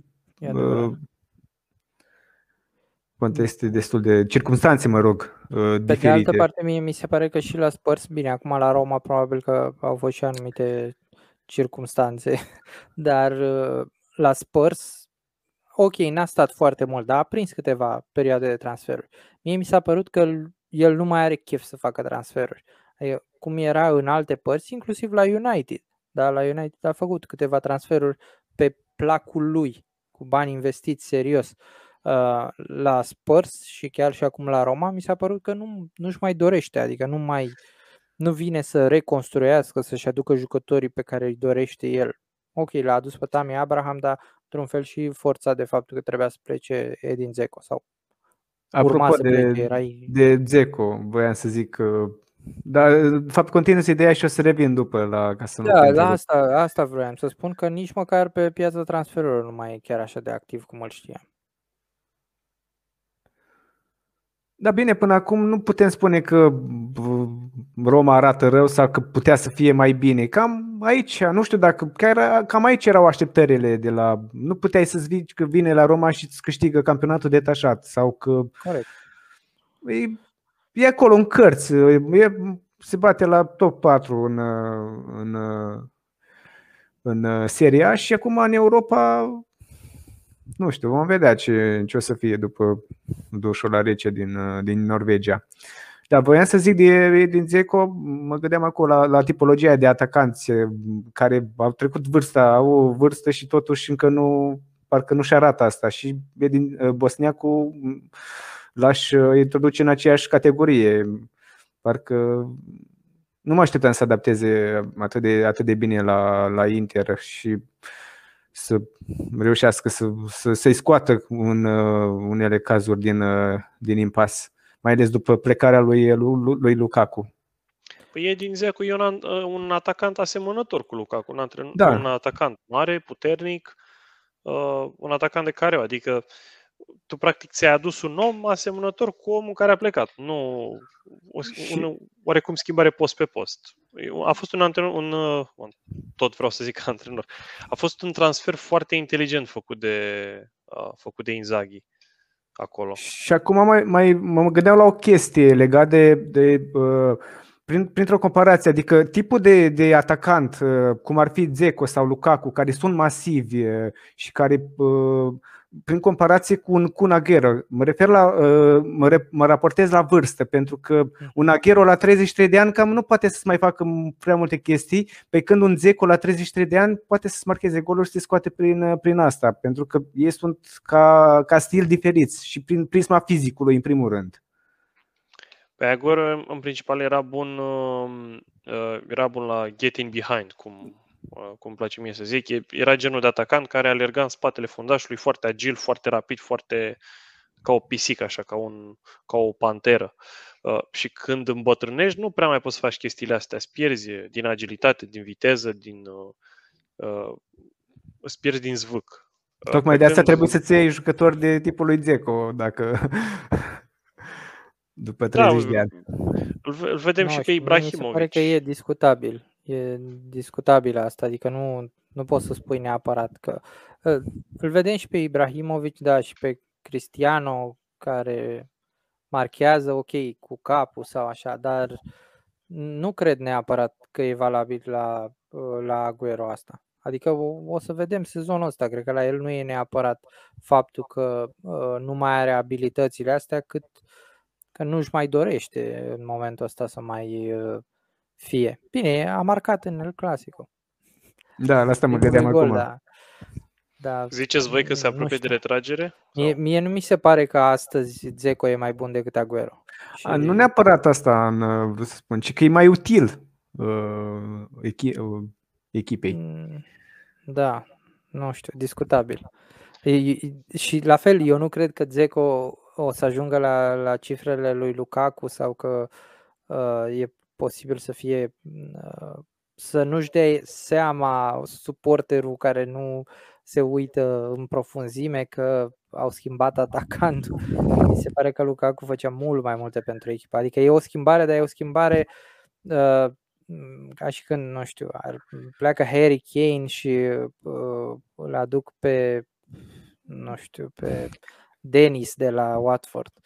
Și zic, da, okay. cum a, Lukaku era genul de jucător care chiar la fizicul lui uh, alerga cu mingea la picior, uh, dribla, la Zeco, da, nu prea vedem chestiile astea. Deci nu, nu mi-aduc și aminte. Nu, să... nu, eu nu-l văd pe Zeco devenind uh, golgheterul campionatului sau așa. A, nu, văd, uh, nici chiar. Așa nici pe, pe Giroud nu l-aș vedea. Da. A, nu, nu. Și nu. foarte util pentru da. Milan. Da, mă uitam acum pe uh, grafic și vedeam că Simeone a dat patru goluri pentru, pentru Verona. Nu, n-a mai reușit Verona din 58 să aibă un jucător care să marcheze mai mult de patru goluri. Eu nu știu pe Simeone, are vreo legătură cu... Da, e fiul lui Diego. E fiul, e fiul. Ok, Giovanni că... Simeone. Da, foarte interesant. Se pare că, se pare că băiatul n-a, n-a înțeles la tată că, că mai importantă e apărarea decât atacul. Și s-a făcut, s-a făcut jucător de atac. Da, la un moment dat era în cărți pentru a ajunge la o echipă mai, mai mare, dar nu știu unde s-a pierdut uh, Simeone. Bine, încă mai poate. Adică... Are 26 de ani. A, a fost la Fiorentina maximul, da. maximul carierei. Dar nu mai știu unde a fost înainte de Fiorentina și acolo a avut un sezon uh, sau La Genoa a fost înainte da, de acolo, acolo, da, acolo. după a fost la Cagliari, de la Cagliari nu prea a avut succes. Mai sunt totuși 3-4 ani până la vârful carierei, adică un sezon bun la Verona, mă îndoiesc că nu l-ar putea duce către o echipă de, nu știu, să zic, gen Atalanta. Atalanta pare genul de echipă care să ia, să ia jucători underrated uh, pe care nu-i văd alții. Da, deci, cam... Uh, Simeone nu e chiar uh, nu e chiar puști, nu mai e chiar puști. E, e tânăr, dar nu e nu mai, nu mai e junior, adică nu... Nu știu cât mai poate crește. Uh, te crezi cum mai poate crește, dar uh, e problema pe jucătorii tineri, poți să-i, uh, nu știu, să-i faci cum vrei tu, să-i... Da, da, să-i modelezi, da, poți să-i modelezi. folosești pe alte poziții. Și da, așa. exact. Ce mi se pare interesant e că Verona a câștigat cu Lazio, Lazio care învinsese Inter o etapa trecută a fost prima înfrângere. Și pe Roma i-au, i-au învins în derby de la capitale. Ciudat da. Uh, traseul lor. Și Câștigă pe echipe da. mari. Exact. Au câștigat cu, uh, cu Roma și cred că imediat după au pierdut cu Bolonia. Uh, tot așa, 3 la 0, sau, adică la o diferență mare și apoi au câștigat cu Inter și se pare că se pot motiva foarte bine cu Sari în meciurile importante, dar când vin echipele astea mai mici sau mai puțin uh, periculoase pe hârtie, uh, pierd. Pierd, vedem, la diferență mare. Acum să nu uităm și de victoria lui Milan de la Bolonia. Da, Milan 4, a câștigat la Bolonia cu 4-2 după ce Bolonia a avut uh, doi jucători uh, uh, care au primit cartonașe roșii. Vedem aici. N-a fost ușor. Bolonia a revenit la cu om în minus uh, egalase. Da, egalase 2-2. Uh, un autogol al lui Ibrahimovic, am înțeles că a fost primul autogol din carieră. Nu știu, bine, n-a fost chiar un autogol, a fost un corner mai mult bătut excelent bătut în poartă și el doar a deviat mingea. S-a revanșat uh, după. Foarte, foarte puțin, adică nu, nici nu cred că i-a schimbat direcția. Da. Da, și după s-a revanșat, a jucat 90 de minute. Ibrahimovic Interesant uh, nucleul de la Milan cu jucători cu experiență cum ar fi Ibrahimovic și Giroud și au uh, ce lanțau uh, cum să crească pe lângă, pe lângă el. Da, adică aici, el încă e un model. Exact. La Milan cred că a fost și vorba de uh, o echipă care urmărește rezultatul până la finală. Mm, și asta am văzut și etapa trecută cu Verona. că a condus Verona cu 2 la 0. Știți, nu știu dacă toată lumea a urmărit, era primul meci al lui Tătărușanu din acest sezon, că Mike da. Mainian e accidentat. Uh, și a primit două goluri în prima repriză, a fost 2-0 la pauză și a revenit Milan și a câștigat cu 3-2. Bine, cu un autogol stupid, absolut stupid al unui fundaș de la Verona, care, mă rog, a folosit piciorul greșit și și-a dat mingea în proprie poartă. Uh, și acum, după ce a egalat Bolonia, au revenit și au, și-au dat 4 uh, la 2. Și au mai avut câteva uh, momente din astea pe parcurs sezonului. Ceea ce nu știu, nu-mi dau seama dacă e neapărat un punct slab sau un punct forte. Poate fi un punct slab, ok, nu te concentrezi sau poate fi un punct forte, ai trecut printr-un moment greu și ți-ai revenit, ai reușit să te ridici.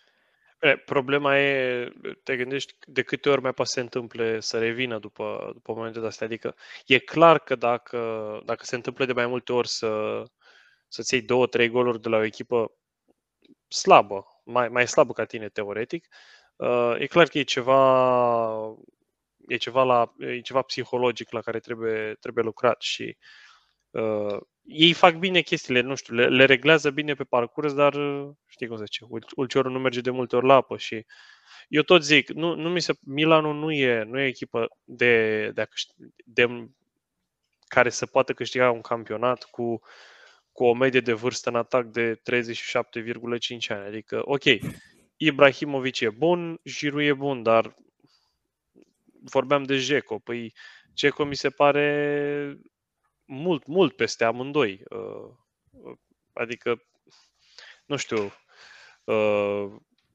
mie de Giroud nu pot zic că, nu pot zic că mi-a plăcut uh, vreodată. Ea a fost a fost genul de atacant care îți dădea genul de atacant de execuții, un atacant un pic, un pic atipic, un pic care nu, așa, nu, era, nu era starul echipei, cum sunt de obicei atacanții. Și Ibrahimovic, cred că toată lumea așteaptă momentul, postarea aia lui pe Facebook când o să-și anunțe retragerea. Că... Cred că nu așteaptă și nu-și dorește asta. Vrea să joace până la și 50 de ani dacă ar putea. Păi l-aș vedea să se întoarcă în Suedia, la, nu știu, la Malmö, să, să se retragă de acolo sau... Bine, la 47 la... de ani. Sau să revină la Ajax. E, nu chiar la Malmö, că acolo are, are, a avut probleme cu fanii, nu știu, au fost niște, niște chestii ciudate. Uh, dar dacă la 40 de ani încă e la Milan, înseamnă că mai poate. Da, eu vreau să mai vorbim despre un singur lucru. A fost sau nu penalti la Juventus? Eu zic că nu a fost uh, penalti. A fost acordat ușor, hai să zicem, ca să nu fiu chiar uh, foarte critic. A, Acum, bine, dacă e să discutăm despre arbitraj. Depinde cum o privim. Dacă o privim din perspectiva lui uh, unui că a fost acordat pentru Juventus, să zice că n-a fost. Dacă ar fi fost altă echipă în locul lui Juventus, poate ar fi avut uh, câteva scuze arbitru. Ca să împăcăm capul Eu am zis că n-a fost. A, a, fost un, a fost un penalti foarte soft, adică orice echipă care, care uh, împotriva căreia este acordat un uh, penalti de genul ăsta se, s-ar simți nedreptățit. Adică nu cred că, chiar și Juventus, probabil și uh, fanii Juventus ar fi făcut scandal dacă un penal de genul ăsta s-ar fi acordat împotriva lor. Circumstanțe a avut arbitru, uh, n-ai ce să faci. Când, uh, când ești, să zicem, apărat de litera regulamentului, uh, nu prea și mă rog, da, da, aș, fi făcut acum, aș fi făcut o comparație acum, așa îmi vine în minte, bineînțeles că e o comparație utopică. Eu cred că dacă ar fi fost uh, Conte în locul lui Inzaghi acum, nu era egalat de Juventus și ar fi câștigat cu 1-0. Că nu e, da, da, bine, Pentru nu vorbim acum dacă rezultatul a fost sau nu echitabil. Adică e... Un plus peste, mi pentru se pare Inter. Că, da, adică mi se pare, da, ok, un plus pen, pentru Inter, dar uh, dacă Juventus ar fi egalat cu 5 minute înainte de penalti printr-un gol, chiar și norocos, ți s-ar, nu ți s-ar fi părut da. că e ne, nedrept. Da. N-a fost Inter chiar atât de mult peste Juventus. Nu, nu, nu, nu. Chiar nu, foarte mică da. diferență. Pe de altă parte, da, mi se pare că a fost o greșeală lui Dumfries.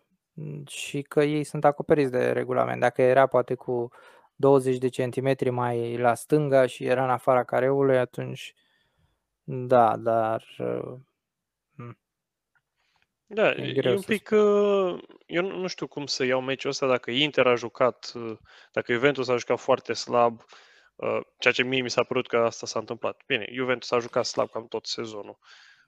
La Inter mă așteptam, de la Inter mă așteptam la mai mult, adică mă așteptam să câștige meciul ăsta, dată fiind forma lui Juve și ce se întâmplă dacă nici, Da, exact. Dacă nici într-un context de genul acesta nu reușești să profiți de, de forma slabă, Înseamnă Bine, că campionatele nu se frustrant. câștigă în derbiuri. Adică un campionat îl câștigi jucând constant bine și câștigând meciuri și adunând puncte, nu, nu într-un derby cu Juventus sau într-un derby cu Milan. Da, da, corect. Meciurile da. astea da, dar la, la, la, final s-ar putea să conteze un...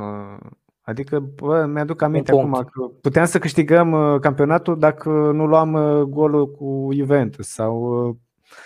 Astea o să fie multe, da. Da, da.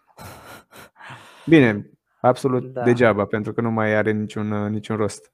Degeaba ți... Uh, mie, sincer, ce mi s-a părut oarecum dezamăgitor e că dintre toate derbiurile de care am discutat și o să mai discutăm, uh, El Clasico, Liverpool, Manchester United, OM, PSG, um, Inter Juventus mi s-a părut cel mai uh, încet ca ritm, ce, da. cea mai slabă intensitate uh, părea că jucătorii nu vor să alerge sau alergă foarte, nu depun destul efort. Adică prin ochii privitorului mi s-a părut mai greu de văzut decât un OM PSG. Parcă aduce aminte de dueluri mai de acum câțiva ani, când uh, seria nu era atât de ofertantă da. la goluri. Da. Deși au fost și sunt meciuri în seria, în general, mult mai bune ca intensitate și Uh, cu jucători care depun mai multe efort sau care aleargă mult mai bine, dar nu ăsta, adică meciul ăsta n-a fost. Da, a fost mai mult un, uh, din punct de vedere tactic, mai mult s-au anihilat, să zic așa, cei da. doi, uh, Inzaghi și cu Allegri. Dybala, din ce știu, are din 20 de transformări, 8, pe 18 le-a, le-a 80 de, pardon, din 20 de penalturi, 18 le-a transformat. Așa că e cam iese aici măcar. În rest, uh, nu prea reușește să iasă în evidență prea mult. Haideți să tragem Oricât și-ar dori. de clasament. Uh, da, vedem că Milan cu Napoli s-au desprins uh, un pic de, de restul. Da, senzație Acum, Napoli, ce dacă face, te uita, ce da. face Spalletti acolo e... Și cu trei goluri primite doar. Deci e wow. Da, 9 meciuri. E...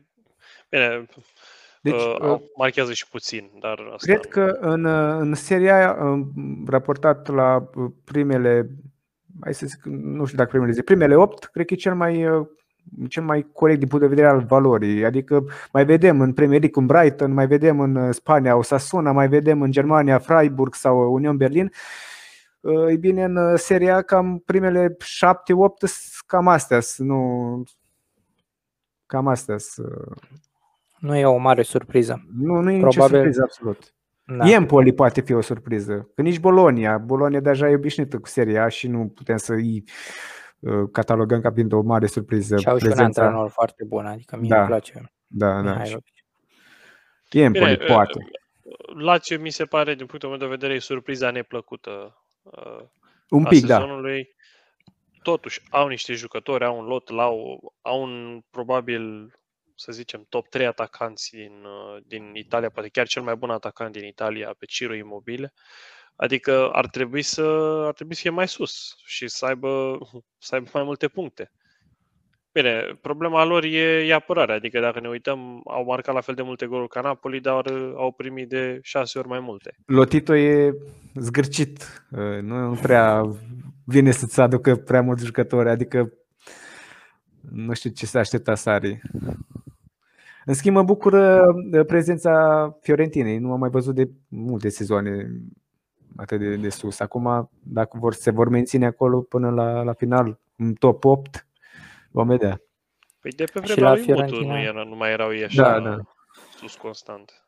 La Fiorentina cred că e și antrenorul Vicenzo Italiano care are Păi interesant. E, e un antrenor foarte bun, adică da. e un antrenor tânăr și mă rog, mie îmi place. Nu, nu putem să zicem că a demonstrat că are, cred că, foarte puțini ani de când antrenează, are, cred că e la al doilea sezon în Serie A, dar și oricum. e diferit, ca, adică dacă vorbim despre tipologia antrenorului italian clasic, da, da, italianul mi se pare, da.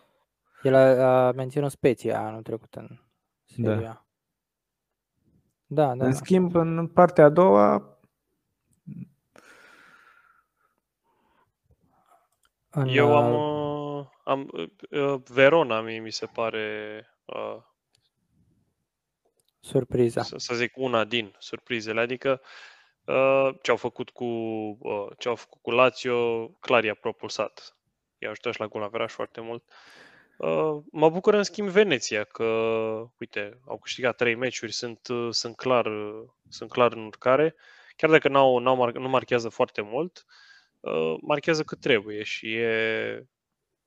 Abia aștept să le văd kitul de sezon. Salernitana, pe Salernitana îi văd ceva în genul Norwich în Premier League, ca să fac o paralelă.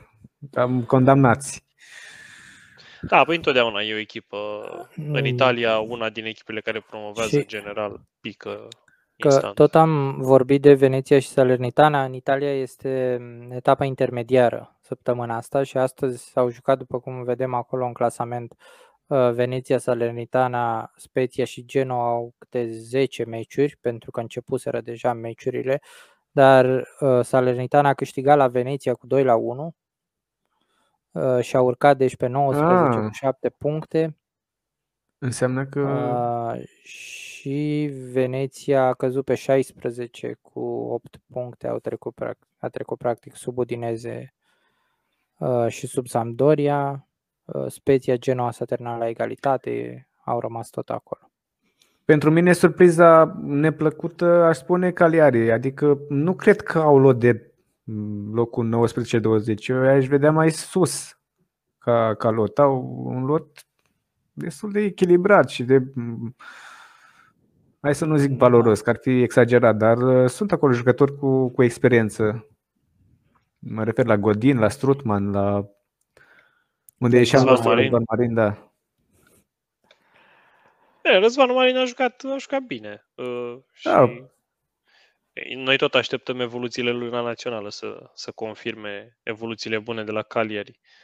Tare, de tare mi-e teamă că Răzvan Marin la Cagliari o să fie cum era, nu știu, cum era, cum era Mihaile la Parma sezonul trecut, când Mihail a jucat chiar bine, uh, chiar bine la Parma. El a fost mai mult decât, uh, decât Denis Mann. Uh, da. Și tot au retrogradat. Adică, na, și ei au rămas acolo, în, dar văzusem echipele acum înainte de un meci al Parmei din Seria B, amândoi erau, au fost titular uh, etapa asta de weekend. Nici nu, nu mai știu ce a făcut uh, Parma. Da, pe au rămas unul din, au rămas cam jucătorii, jucătorii buni de acolo.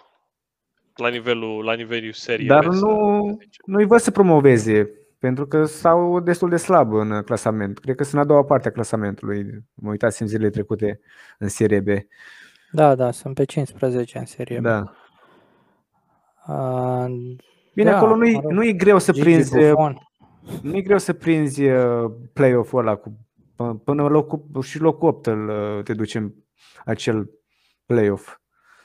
Cum, uh, da, au e un pic mai ciudat. Da. Cumva locul 3 și 4 nu mai joacă, joacă al doilea uh, uh, cumva locurile 5, 8 5, 6, 7, 8. Da, seamănă cu, da, cupa, aia... cu Cupa Confederațiilor, cu uh, Campionatul Mondial al Cluburilor, ceva de genul. Da, da, da, da, da. Niște sferturi care nu sunt chiar sferturi. Da, exact. Ok. Uh, vă propun să trecem la un alt campionat important din Europa, la campionatul Franței, unde am avut uh, derbiul dintre PSG și OM și, mă rog, am mai avut câteva meciuri interesante. Victoria lui Nis uh, cu Lyon de la 0-2. Aia Victoria cred lui Nis referința, da. 2. Cred că se văd rezultatele așa.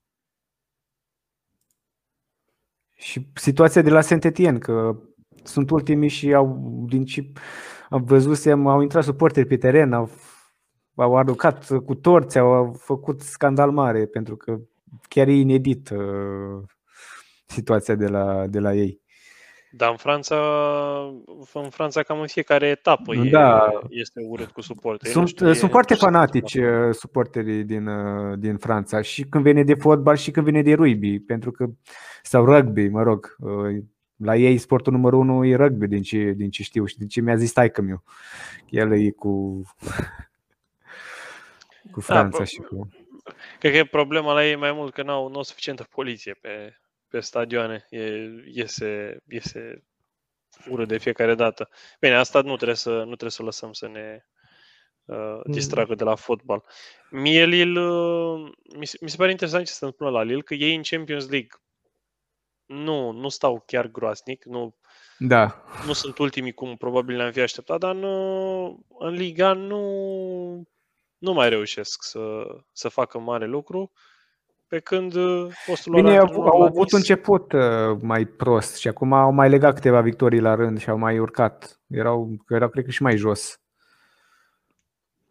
Da, au mai luat câteva puncte, dar nu, totuși sunt uh, sunt destul de slab, adică o duc destul de slab. Acum, comparat cu Champions League, mi se pare că e greu pentru că acolo sunt cu Wolfsburg, pe care i-am văzut mai devreme.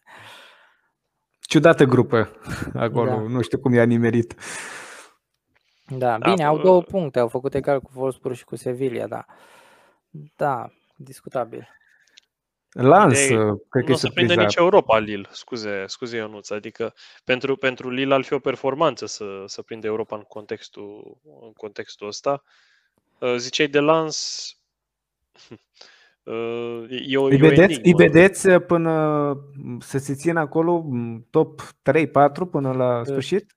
Lans e la al doilea sezon, cum e și Union Berlin în da, și al doilea sezon și foarte anul bun. trecut au terminat pe 7 sau pe 8, cred că pe 7.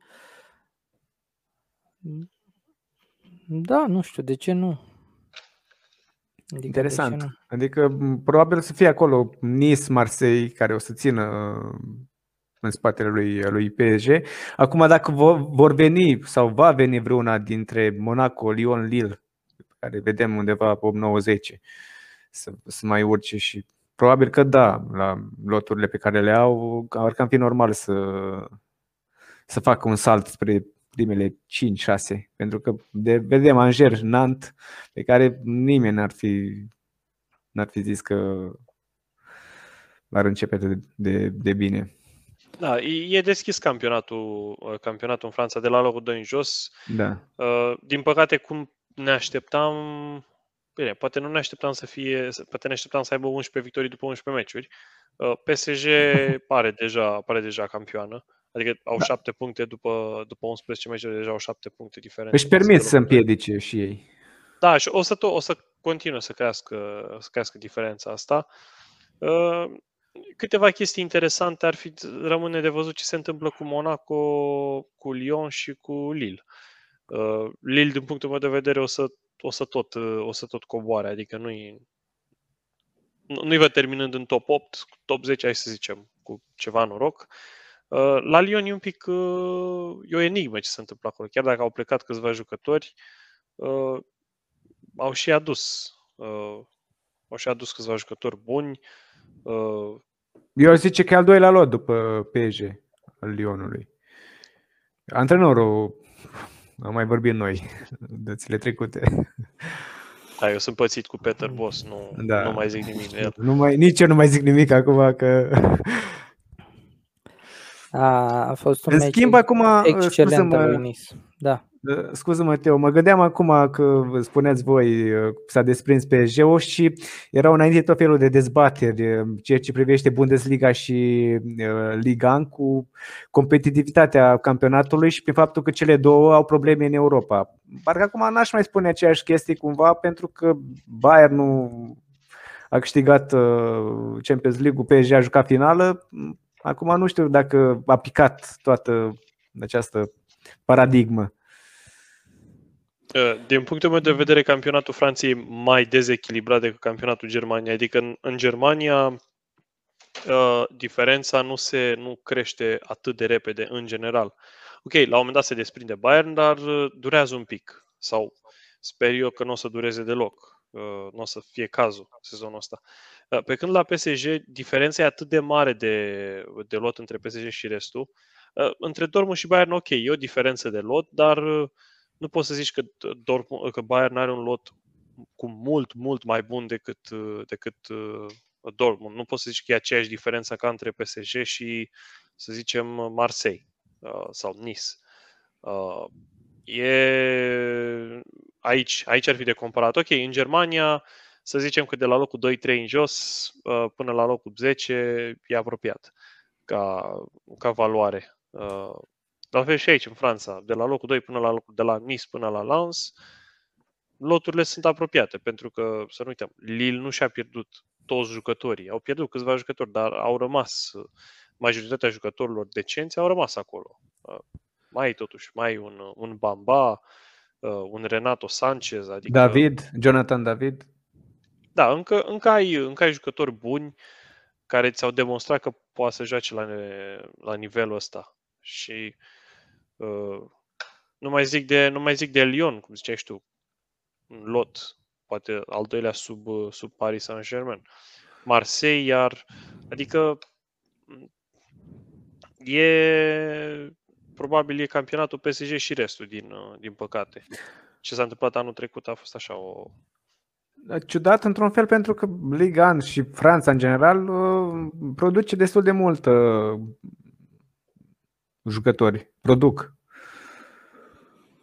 Da, da, ideea e că la Franța ai PSG-ul care își, își cumpără cei mai buni jucători de peste tot, caută să și cumpere și restul echipelor nu pot decât să vândă ca să încerce să țină pasul între ele, ele între ele, nici nu cred că e, se poate pune în discuție să țină pasul cu PSG. Adică ai uh, Stadren, a trebuit să-și vândă poate cel mai bun jucător la Real Madrid, pe Camavinga. Uh, nu, nu, și Camavinga ar fi putut la fel de bine să ajungă la PSG. Din mânduiesc că și, ar fi putut ține pasul. Stadren e una dintre echipele cel mai bine organizate și cu, cu patroni printre cei mai bogați din Franța. Adică uh, nu se poate compara cu, nu știu, Bordeaux, Clermont sau așa. Da, exact. Și tot n-au reușit să-și țină. Adică e da. un cerc vicios, așa cum Uh, cum spunea Costi, că e o diferență foarte mare între PSG și celelalte și tocmai Bine. de asta nu pot să-și țină jucătorii francezi în campionat. Bine, PSG-ul are o politică mai diferită față de, dacă e să facem iarăși comparația cum am mai făcut cu Bundesliga și cu ce se întâmplă în, în Germania uh, și vorbim de cei doi titani, PSG și uh, Bayern. Bayern nu are strategie prin a cumpăra jucători de la echipele din, din campionatul respectiv, uh, propriu, adică Bundesliga. În schimb, PSG-ul și ia de și de acolo și ia și de, de prin alte părți. E mai Cred că PSG-ul mai mult caută să-și ia, să ia cei mai buni jucători de, mai buni. Dar totuși, ciudat uh, că meciul cu, de pe Velodrom a fost 0-0 când vorbim despre Marseille cu San Pauli, care știm ce de antrenor e, și PSG-ul cu atâta calitate individuală se termine 0-0. E, într-un fel ciudat. Da, de asta și spuneam că a fost un meci mai interesant decât Inter-Juventus. Că au fost ocazii, adică a fost și mi se pare că s-a jucat și la o intensitate destul de mare. Ceea ce în general vezi în, în Franța. De asta uh, nu da, știu, la e, greu e un să-mi mix. dau seama cum de echipele astea Marseille, Nice nu au pe, pe hârtie un lot extraordinar, nu au un prim 11 care să zici ok, Uh, nice termină pe locul 2 în Franța și o să ajungă în semifinalele Champions League. Nu o să vezi asta niciodată, dar uh, totuși ei joacă la o, o intensitate mare, adică pe Nice îi văd jucând la o intensitate de locul 7-8 în Premier League. Da, și acum mă gândeam dacă un Dortmund Așa, ar fi fost pe efort. 2 în, uh, în Liga. Costi, tu ce spui? Uh, nu, nu, nu cred că e echipă, în afară de echipele de top, cum ar fi să zic City, Liverpool, Bayern, o echipă care ar putea să, să țină pasul cu PSG la, la drum lung. Adică, uh, ok, mie Bayern mi se pare sub PSG, că ați înțeles asta din, uh, din tonul meu. Uh, e, e greu când ai pur și simplu, ai cel mai bun atac din lume. E, asta e clar. Când ai Neymar, Mbappé, Messi, uh, e, și ca adversar ți-e greu înainte de meci. Te gândești, băi, hai să cercăm să scoatem un egal, dacă putem e bine, dacă nu, măcar să nu luăm 5-6. Asta e, cam asta ar fi gândirea, nu știu, unei echipe gen uh, Bordeaux, să zicem. Pe când în Premier League, când joacă Burnley cu Liverpool, ok, știi că te duci pe Anfield, știi că lupți, știi că poți să scoți un egal, dar știi că poți să și mergi la, poți să și mergi la victorie sau să, să încerci să scoți o surpriză. Uh, diferența în, în Liga e atât de mare că nu, chestiile astea nu prea, nu prea există. Și de asta mie, Franța mi se pare probabil cel mai puțin spectaculos campionat dintre, dintre toate, toate campionatele de top, pentru că deznodământul la, to- la vârf e foarte, uh, foarte previzibil, din păcate. Da. Bine, asta eu cred că o să se întâmple anul ăsta, adică nu, nu contest, dar am văzut anul trecut că s-a putut întâmpla o surpriză. A fost și schimbarea de antrenori la PSG, ok, au fost mai multe lucruri. Dar pe de altă parte tu ai un PSG pe locul uh, pe primul loc după 11 uh, meciuri pentru că și nu, nu de fapt pentru și considerând și că Sergio Ramos n-a jucat niciun meci, uh, Neymar a jucat câteva meciuri, Messi a jucat câteva meciuri, uh, nu au da. neapărat toți jucătorii ăștia în primul 11. Putem spune, poate din iarnă încolo, să-i vedem poate la potențial maxim ca și da, joc. putem și, și să nu-i vedem, adică putem și să avem uh, un PSG cu Neymar jucând 15 meciuri în sezon sau cu Messi jucând 15 meciuri sau cu Sergio Ramos jucând 10 meciuri sau așa. Adică se, pot, se pot întâmpla și astea. Acum ne imaginăm dacă uh, trei de cuple Champions League, cum e și normal, uh, și ar fi eliminați prin absurd în optimi.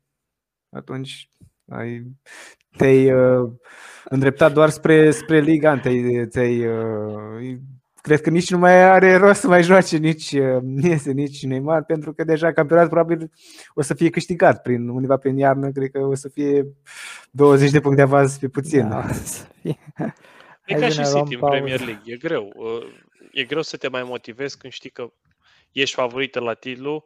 Ok, la City e un pic diferit că ei totuși o să aibă de luptat sezonul ăsta. Uh, dar ambele echipe nu au decât un singur scop în momentul ăsta Champions League și dacă Pochettino sau Guardiola spun altceva, înseamnă că mint. Nu, nu cred că scopul Guardiola cred că mai spune chestia asta că da, dacă, dacă joacă finala, dacă joacă finala, o să și, și va pierde presupunând asta, o să zic a, că e bine că am ajuns până aici sau ăsta a fost obiectiv, să jucăm finala. nu, nu să câștigăm. Încerci să-ți îmbunezi fanii cum poți. Nu... Da. Da. Dacă tot am vorbit de Champions League, vă propun să trecem la un campionat ceva mai obișnuit cu Champions League, cu câștigătoare de Champions League. Spania, acolo unde am avut marele derby. Am avut Unul mai slab decât cred că a fost pentru cel mai slabe pe care le-am văzut eu din toate perspectivele. Da, de ce spui asta? Pentru și că faptul că au pierdut foarte de puternice. Da, și mai ales asta, că nu mai au loturile și nici antrenori. Bine, în cazul lui Real nu neapărat pentru că e Carlo, dar uh, la Barcelona. Bine, la Barcelona tot timpul au fost, după, mai ales după perioada care uh, a fost Guardiola, a venit tot felul de antrenori așa mai puțin consacrați și scoși așa din, din, din uh, cufăr. Cum ar fi Din punctul și... meu, eu sunt de acord cu Ionus, scuze. Uh, vreau să zic că sunt de acord cu tine când zici că a fost probabil unul din cele mai slabe El Clasico din, nu știu, ultimii 10 adică... ani. Sau... Au, au, fost, au fost de clasico când s-a terminat 0-0, 0-1, dar parcă a fost intensitatea mai mare și parcă echipele au... Uh, ok, la Barcelona te-ai aștepta să, să joace un pic mai slab pentru că nu, au, nu mai au lotul pe care îl aveau acum 2, 3, 4, 5 ani. Uh, Real Madrid, în schimb, are un lot net superior, uh, încă, încă are niște jucători extraordinari, mult mai mulți, uh, mult mai mulți jucători care pot să facă diferența decât Barcelona, dar nu au, pare că nu, nu s-au întrebuințat. Au jucat ce trebuie, cât trebuie, când trebuie și cum trebuie. Uh, au controlat, uh, nu din punct de vedere al posesiei, dar au controlat tactic meciul. Uh, au dat golul 2, au și-au, și-au adjudicat victoria și golul Barcelonei de la ultima fază a meciului nu a, nu a contat. Probabil că asta trebuia să facă și Inter. Cam aici a fost așa, să fac o paralelă. Interul, la fel, în plus ca și Realul peste Barcelona, respectiv Juventus, doar că unii au dat golul 2, chiar dacă în final au mai primit unul, și ceilalți au primit unul și au scos doar un punct. Acum da, ce voiam să spun eu prin, uh, adică țin minte și când era mai mic și în anii trecuți, când era Real Madrid-Barcelona, era nebunie, toată lumea, se împarte planeta în două, burtiere, El Clasico peste tot. Uh, acum nici nu știam că este El Clasico, de asta zic că nu mai e impactul ăla și nu mai, parcă și-a pierdut mult din, uh, din tot ce înseamnă și mai ales chiar prin, din perspectiva asta de, de media și de marketing și de tot. Aici Vreți, cred că... Dar vreți să vă zic și de ce? Ăsta e primul el clasico din istorie, din, nu știu, nu din istorie, uh, din ultimii, cât, 13 ani sau 17 ani, nu știu exact, când uh, niciunul din Messi și Ronaldo nu erau parte da. a lotului Barcelonei sau a Realului. Ăsta e, ăsta uh, e practic primul clasico din 2006 încoace, dacă nu mă înșel, când Messi nu, nu e la Barcelona. Da. Ronaldo a venit în 2009, deci uh, timp de, timp de, de clar, clar asta, clar asta e... Ca să vedem Bine, cât au însemnat. Dacă vorbim despre asta, uh, momentul în care a debutat Messi pentru Barcelona în El Clasico, Barcelona mai avea un jucător acolo de calitate mondială, care tot așa atrăgea foarte mult media și uh, toată partea asta comercială. Ronaldinho. Ronaldinho, da. Care da, bine, mă, la Real Madrid erau mai mulți, cred că. Era Ronaldo, era Zidane, era... Nu știu dacă erau în 2006, dar... Uh, da, în 2006. da. Erau Beckham, Zidane, Beckham. cred că și Roberto Carlos încă mai era acolo. Da, da, da. Avea, era, era Inflație de erei Galacticos, da. da. Uh, problema, problema e cine să atragă Cine? Ok, Benzema. Serginio dar, Dest. Da, Serginio Dest, fundaș dreapta care juca pe post de right wing. Da. Trio în care era MSN-ul, Messi, Neymar uh, și cu Suarez. Acum vedem pe Luc de Jong și Aguero și mai știu ce improvizații cu Serginio Dest sau alte... Lumea o să crede că avem lipsă de respect față de Fati sau de Aguero sau de e, Paida. Nu. nu poți să-i compari. Nu poți să-i compari cu Messi, Suarez, Neymar. Când știi ce ai avut, cam... Da, păi tu practic în, în perioada da. aia ai prins pe Messi și pe Suarez și pe Neymar în probabil în apogeurile carierelor da. tuturor. Da. Adică hm, E un, pic de, e un pic trist să zici de Neymar că la 23 sau 22 de ani cât avea atunci era în apogeu carierei. Uh, da, ce să faci? Adică, uh, ce vedeai la Barcelona atunci? Scuză-mă, Coste. Ce vedeai la Barcelona atunci, mai ales nu mi iese de minte acel penalt executat de, de Messi, sper să nu greșesc, când practic a pasat și au transformat în doi lovitura de pedeapsă. Adică chiar nu știu, și prin discuții pe care le-am avut uh, legat de campionatul francez cu PSG-ul sau cu numai dorință sau adică la ei se vedea plăcerea de a juca fotbal mai mult decât uh, faptul că, nu știu, ai ieșit din alte competiții și trebuie să te focusezi pe campionat și nu mai ai chef chiar dacă ai avans nu știu câte puncte. Erau, era cu totul diferit.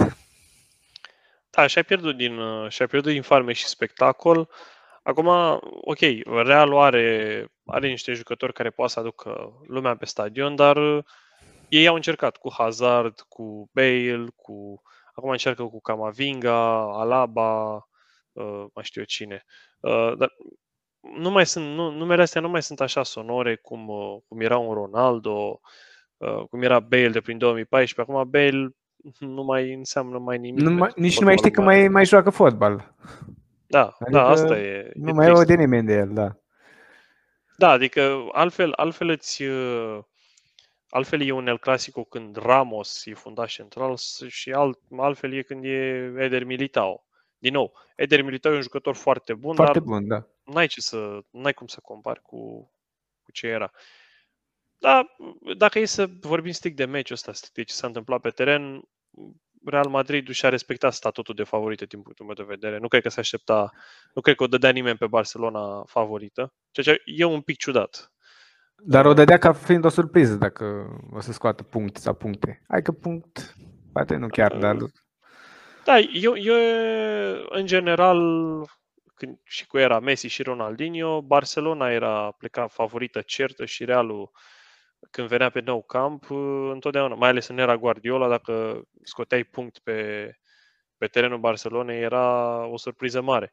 Acum vedem că se schimbă. Dar era și o statistică, dacă nu greșesc acum, sper să nu, nu mă înșel cu ultimele patru sau ceva de genul întâlniri dintre cele două câștigate de, de Real Madrid. Sau deplasări, nu deplasări, ultimele, ultimele patru, patru, da. ultimele patru, da. Da, păi asta cam coincide cu perioada în care declinul Barcelonei a accelerat. Ok, era și Messi, uh, acum mi se pare că e din ce în ce mai, uh, din ce în ce mai rău, să fie din ce în ce mai rău pentru Barcelona până o să... Până să se clădească acolo. Da, până, până, până pleacă Cuman. Până pleacă Cuman, da. Și până mai cresc ăștia, Gavi cu Pedri, cu da. Fati și așa mai departe un, un meci foarte interesant. S-au înfruntat uh, campioana în titră cu una din marile surprize ale sezonului. Uh, Madrid cu Atletico Madrid cu, cu Real Sociedad. Uh, condusese, condusese Sociedad la un moment dat cu 2-0. Era, bine, Sociedad, dacă nu mă înșel, pe locul, chiar pe primul loc. Sau fusese... Da, e pe primul loc, dar au, loc. Meciuri, au un meci mai puțin au un meci mai, mai mult, puțin. Mai mult, uh, Real Madrid un are. în plus, da, exact. Da. Uh, și celelalte, cele trei echipe de sub au un meci mai puțin. Da, bine, și Barcelona are cu un meci în minus. Uh, bine, are restanța cu, are cu Sevilla. cu Sevilla. Exact. Adică da. Uh, cu meciurile, după meciurile restante, situația acolo se poate, se poate schimba. Uh, eu tot consider pe Real Madrid și Atletico favoritele la titlu. Probabil că Real Madrid uh, va câștiga campionatul. Atletico Madrid pare mai mult mai șubredă sezonul ăsta decât sezonul trecut, cel puțin defensiv. Defensiv, da, asta voiam să zic și eu, că primesc foarte multe goluri, ceea ce ne obișnuit să vedem la, la, la Simeone, pentru că a construit acolo o întreagă redută. Da, pare că apar... Cu da. Uh, meciul cu Sociedad mi s-a părut că mm, nici Oblak n-a fost chiar în cea mai bună formă. Adică nu zic că mm, golurile n-au fost meritate sau că lovitura aia liberă a lui Isaac n-a fost foarte bună, dar putea să facă mai multe lucruri. Adică și la primul gol putea să facă mai multe. Și da, mm, e o problemă generală în defensiva lor. Da, și bine, atlat, atacul atletic e cunoscut ca fiind unul care nu e extrem de spectaculos și extrem de uh, darnic cu, cu spectatorii. Doar 13 goluri, 9 meciuri pentru o echipă, o, o medie de sub uh, de un gol jumate pe meci. E destul de puțin pentru o echipă care pentru campiona în titră și pentru o echipă care vrea, vrea, din nou, vrea din nou titlu. Nu cred că o să mai fie cazul anul ăsta. Nici Sociedad, nici pe Sociedad nu-i văd ok. Nu, a mai Ar fost acolo să... în anii trecuți. E, e și mai puțin spectaculos sezonul ăsta din Spania față de celelalte. Cel puțin așa mi se pare mie. Că Sevilla, dacă ne uităm, ei au 16 goluri în 9 meciuri, dar ei au dat 5 goluri în ultima etapă. Adică aveau 11 goluri în 8 meciuri cu 17 puncte luate. Da, și aveam, uh, consideram o echipă ofensivă pe Sevilla. Da. În schimb, la Atletico uh, nu știu, Simeone nu pare că a găsit nicio formulă magică acolo. Tot încearcă un sistem, altul 4-3-3, 3-5-2, 3-4-3, nu mai știi nici el, cu tot felul de permutări de el luate câte ca și nu... Poate și asta se explică prin lipsa rezultatului sau faptul că primește destul de multe goluri. Păi eu cred că el face chestia asta numai ca să-l joace pe Iorente în câte o poziție diferită în fiecare meci. Mai învârte sistemul un pic. Îl joci atacant, îl joci wing, îl joci unde aplici. Și el o face da, bine. Cubul magic. Da, lui ce-i spui să facă, face bine. N-ai ce să-i reproșezi. O chestie de care trebuie, trebuie să vă aduc aminte, că știu că am avut, uh, glumeam un pic de legat de chestia asta la început cu Valencia. Am, am tot zis eu că, băi, ei tot o să, o, să, o să cadă, o să cadă, o să cadă și au început să, au început să cadă. Deja au 5 meciuri fără, fără victorie. Da, da au, au, uh, stau foarte bine la posesie acum. Într-o statistică, cred că nu știu dacă primi, dar în top 3, cred. E, au marcat mai multe goluri decât, Real, decât Atletico Madrid, adică uh, e și asta e și asta un lucru de, de menționat. Uh, problema la, la Valencia e, am tot zis, instabilitatea financiară. Ok, au antrenor bun, au un lot decent, dar uh, când nu știi ce se întâmplă în iarnă sau în vară, nu știi cine pleacă, cine vine, ce se întâmplă, are un efect și asupra, în primul rând, asupra prestației jucătorilor, pentru că nesigur, întotdeauna când ești nesigur cu ce se întâmplă la un job, și nu neapărat în fotbal, în viață în general, în viață. E, e greu să, să ai evoluții. Să fii concentrat maxim, da. Dar, Am citit, mă... Uh, scuze, scuze, eu nu citisem despre Valencia că urmează să-și inaugureze în, în următorul an sau în următorii doi ani, în sfârșit urmează să termine acel nou Mestaia. Uh, stadionul început da. de prin 2006, dacă nu mă înșel, când au, au început să construiască. Și poate și asta să le dea un, uh, un mic, un mic imbold, așa, să, și din punct de vedere financiar. Uitându-mă acum pe, pe clasament, cred că în, uh, la Liga sunt uh, în top 10 cele mai multe surprize acolo, cele mai multe echipe infiltrate care nu te așteptai. Osasuna, Rayo, Sociedad pe blocul 1. Osasuna care a avut o uh, perioadă destul de bună, adică a avut o formă, nu nu cred că neapărat. Au luat gol acum, minutul 90 plus. Au luat un uh, gol spectaculos de la Granada. Da, și altfel cred că 17-20 ar fi fost chiar pe 2, bine, la golaveraj cu Real da. Madrid. Da, a fost un gol, asta țineam și eu să menționez că a fost un gol spectaculos. Angel Montoro a dat de la 40 de metri. A fost o greșeală foarte mare de portar, care nu avea ce să caute acolo la marginea careului și pur și simplu au profitat de asta și bine, a fost și o execuție bună. Că era Granada undeva a dat, uh, scuze. și lateral. Da, da, scuze Ziceam de Granada că a dat gol viitoarei Granada de sezonul ăsta. Îi compar cu, cu ce au fost ei în sezonul 2019-2020 atunci făcuseră, da. făcuseră treabă bună și prin uh, se calificaseră în Europa League de pe locul 7, o echipă nou promovată atunci, dacă nu mă înșel au avut uh, au făcut, am, uh, am urmărit un documentar pe 2 CVL despre cum, uh, cum își au modificat patronii, oarecum patronii chinezi și au modificat strategia și au adus oameni cu experiență din Spania și în management și în, în toate, cam în toate posturile de conducere și au făcut, au făcut ce trebuie, cu, nu cu extraordinar de mulți bani, dar cu un buget bun. Uh, acum nu știu cum e situația la Osasuna, dacă e doar trecător ce se întâmplă acolo sau chiar... Uh, Și cu un antrenor bun l-aș menționa la Granada, Robert Moreno. Da, da. bine. Uh, acum mai vedem, nu sunt, nu Tocmai... mai sunt acolo, dar când ești o echipă dintr-un orășel mic și dintr-o, dintr-o comunitate mică, un club mic în general, Uh, e greu să nu, e greu să nu fi, să nu fi mulțumit măcar cu uh, ce, rămânerea în primera divizion. Uh, Hetafe mie mi se pare, mi se pare șocul sezonul ăsta. Și nu cred că vor, vor rămâne, pentru că m- mm, și acum cu rezultatul de, de aseară înfrângerea 0-3 acasă cu, cu Celta Vigo, că am, au, arată că sunt neputincioși în, în ceea ce privește salvarea. Da, da. N-aș, vrea, n-aș vrea să cobesc să zic că o să fie noi un nou Deportivo de la Corunia. Uh, dar se pare că Hetafe, care fusese o echipă obișnuită și cu cupele europene și cu, să zic, uh, top 10 constant, acum uh, e, e enigmatic ce se întâmplă. E se și la ei un sfârșit, sfârșit de ciclu.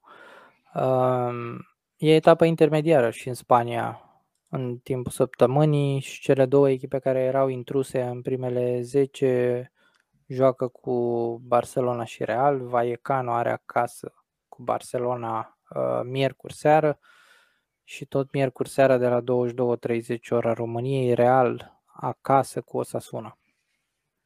Deci destul de greu. Ambele scot, uh, ambele scot puncte. Să vedem. Eu, eu acum sunt și un pic încăpățânat, că vreau să-mi iasă pronosticul meu cu Barça în afara top 4 și nu pot, nu, nu pot să țin cu ei, că trebuie să, trebuie să fiu acolo, trebuie să, trebuie să am dreptate. Ce era în urmă cu 10 ani, 5, 10, 15 ani când juca Barcelona cu Vallecano sau Real Madrid cu Osasuna? Era slușea 5 minim.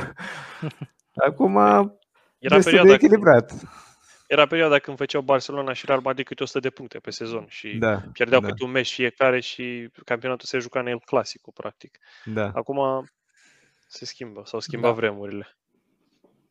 Asta e ciclu. Azi sus, mâine ești jos și apoi iarăși sus da. și iarăși jos și tot așa că nu, nu poți să fii la nesfârșit. Da, dar ca să, ca să și ca să-mi spun și o concluzia mea legată de Spania, e cel mai, cam cel mai alambicat campionat dintre toate astea mari.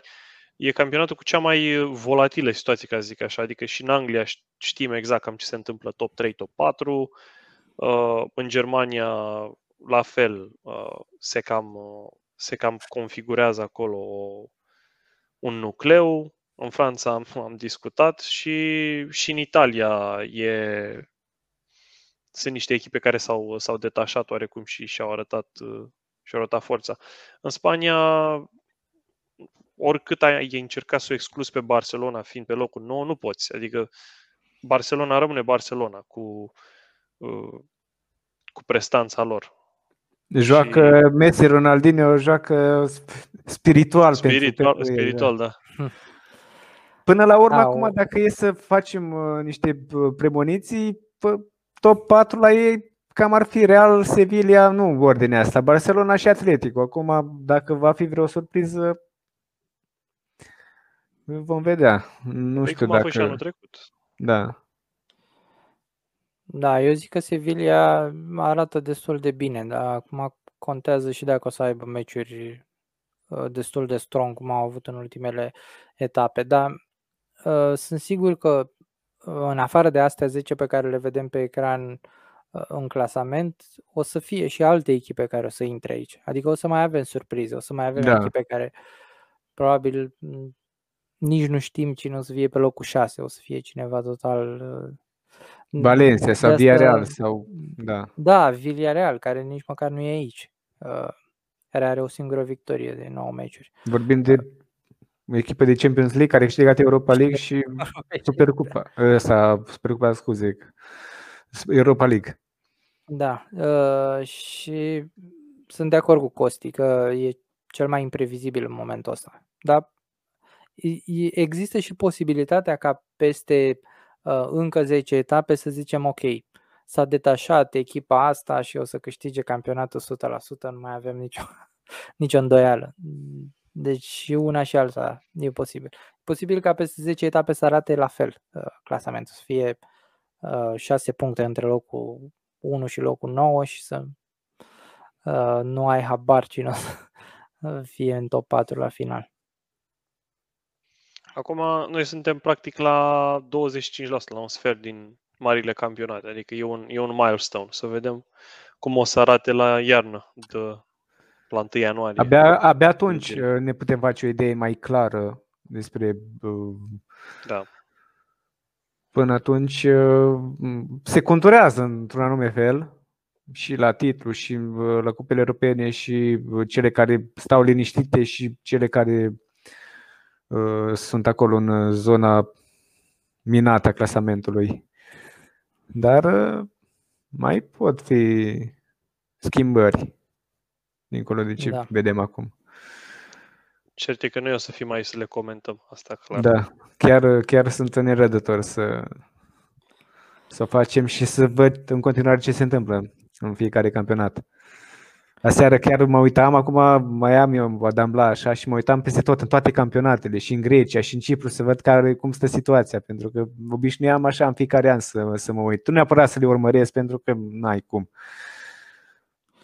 Aici n-am comentat și alte campionate deocamdată, nu știu dacă o să, mai, dacă o să avem ocazia, o să facem un, niște episoade speciale pentru Olanda sau Portugalia sau uh, Rusia, nu știu, Grecia, da. mai există. Sau Champions League, dacă am, uh, am reușit da, să... și pe Champions League urmează să facem uh, niște episoade. Au trecut trei etape din grupe, mai sunt încă trei. Uh, săptămâna asta nu, e, nu sunt cupe europene, sunt uh, etape intermediare în Italia și Spania. E meciul uh, reluare dintre Nice și Marseille, uh, miercuri seară, care se joacă pe uh, un teren neutru, din ce înțeleg la Troa. Uh, și e uh, Cupa Ligii în Anglia și probabil și alte cupe în celelalte țări.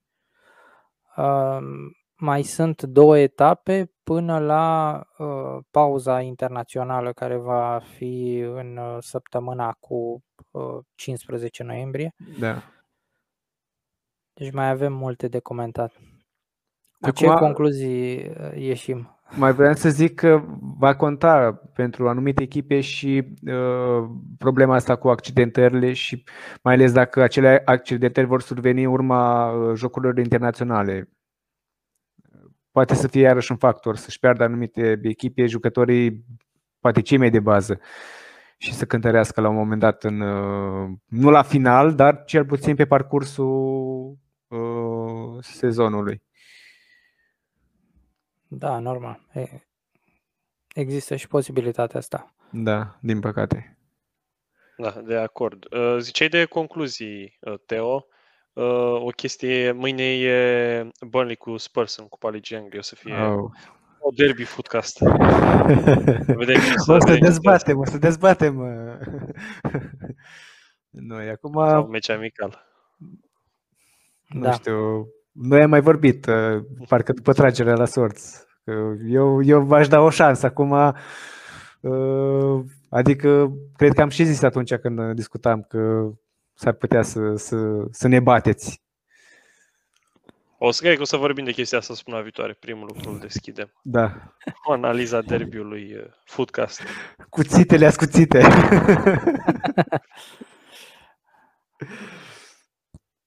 Da. Vă mulțumesc foarte mult pentru participare și mulțumim și celor care ne-au urmărit. Vom mulțumim avea noi episoade. Și noi. Mulțumim și noi. Da. Mulțumim nu și sperăm să... să sperăm să ne mai auzim să ne să ne mai audă și oamenii, cât mai mulți oameni. Da, și nu uitați să vă abonați dacă urmăriți asta pe YouTube și dacă urmăriți pe Spotify sau pe altă platformă să vă abonați și să ne urmăriți. Vă mulțumim! Seară faină! Seară bună! Seară bună!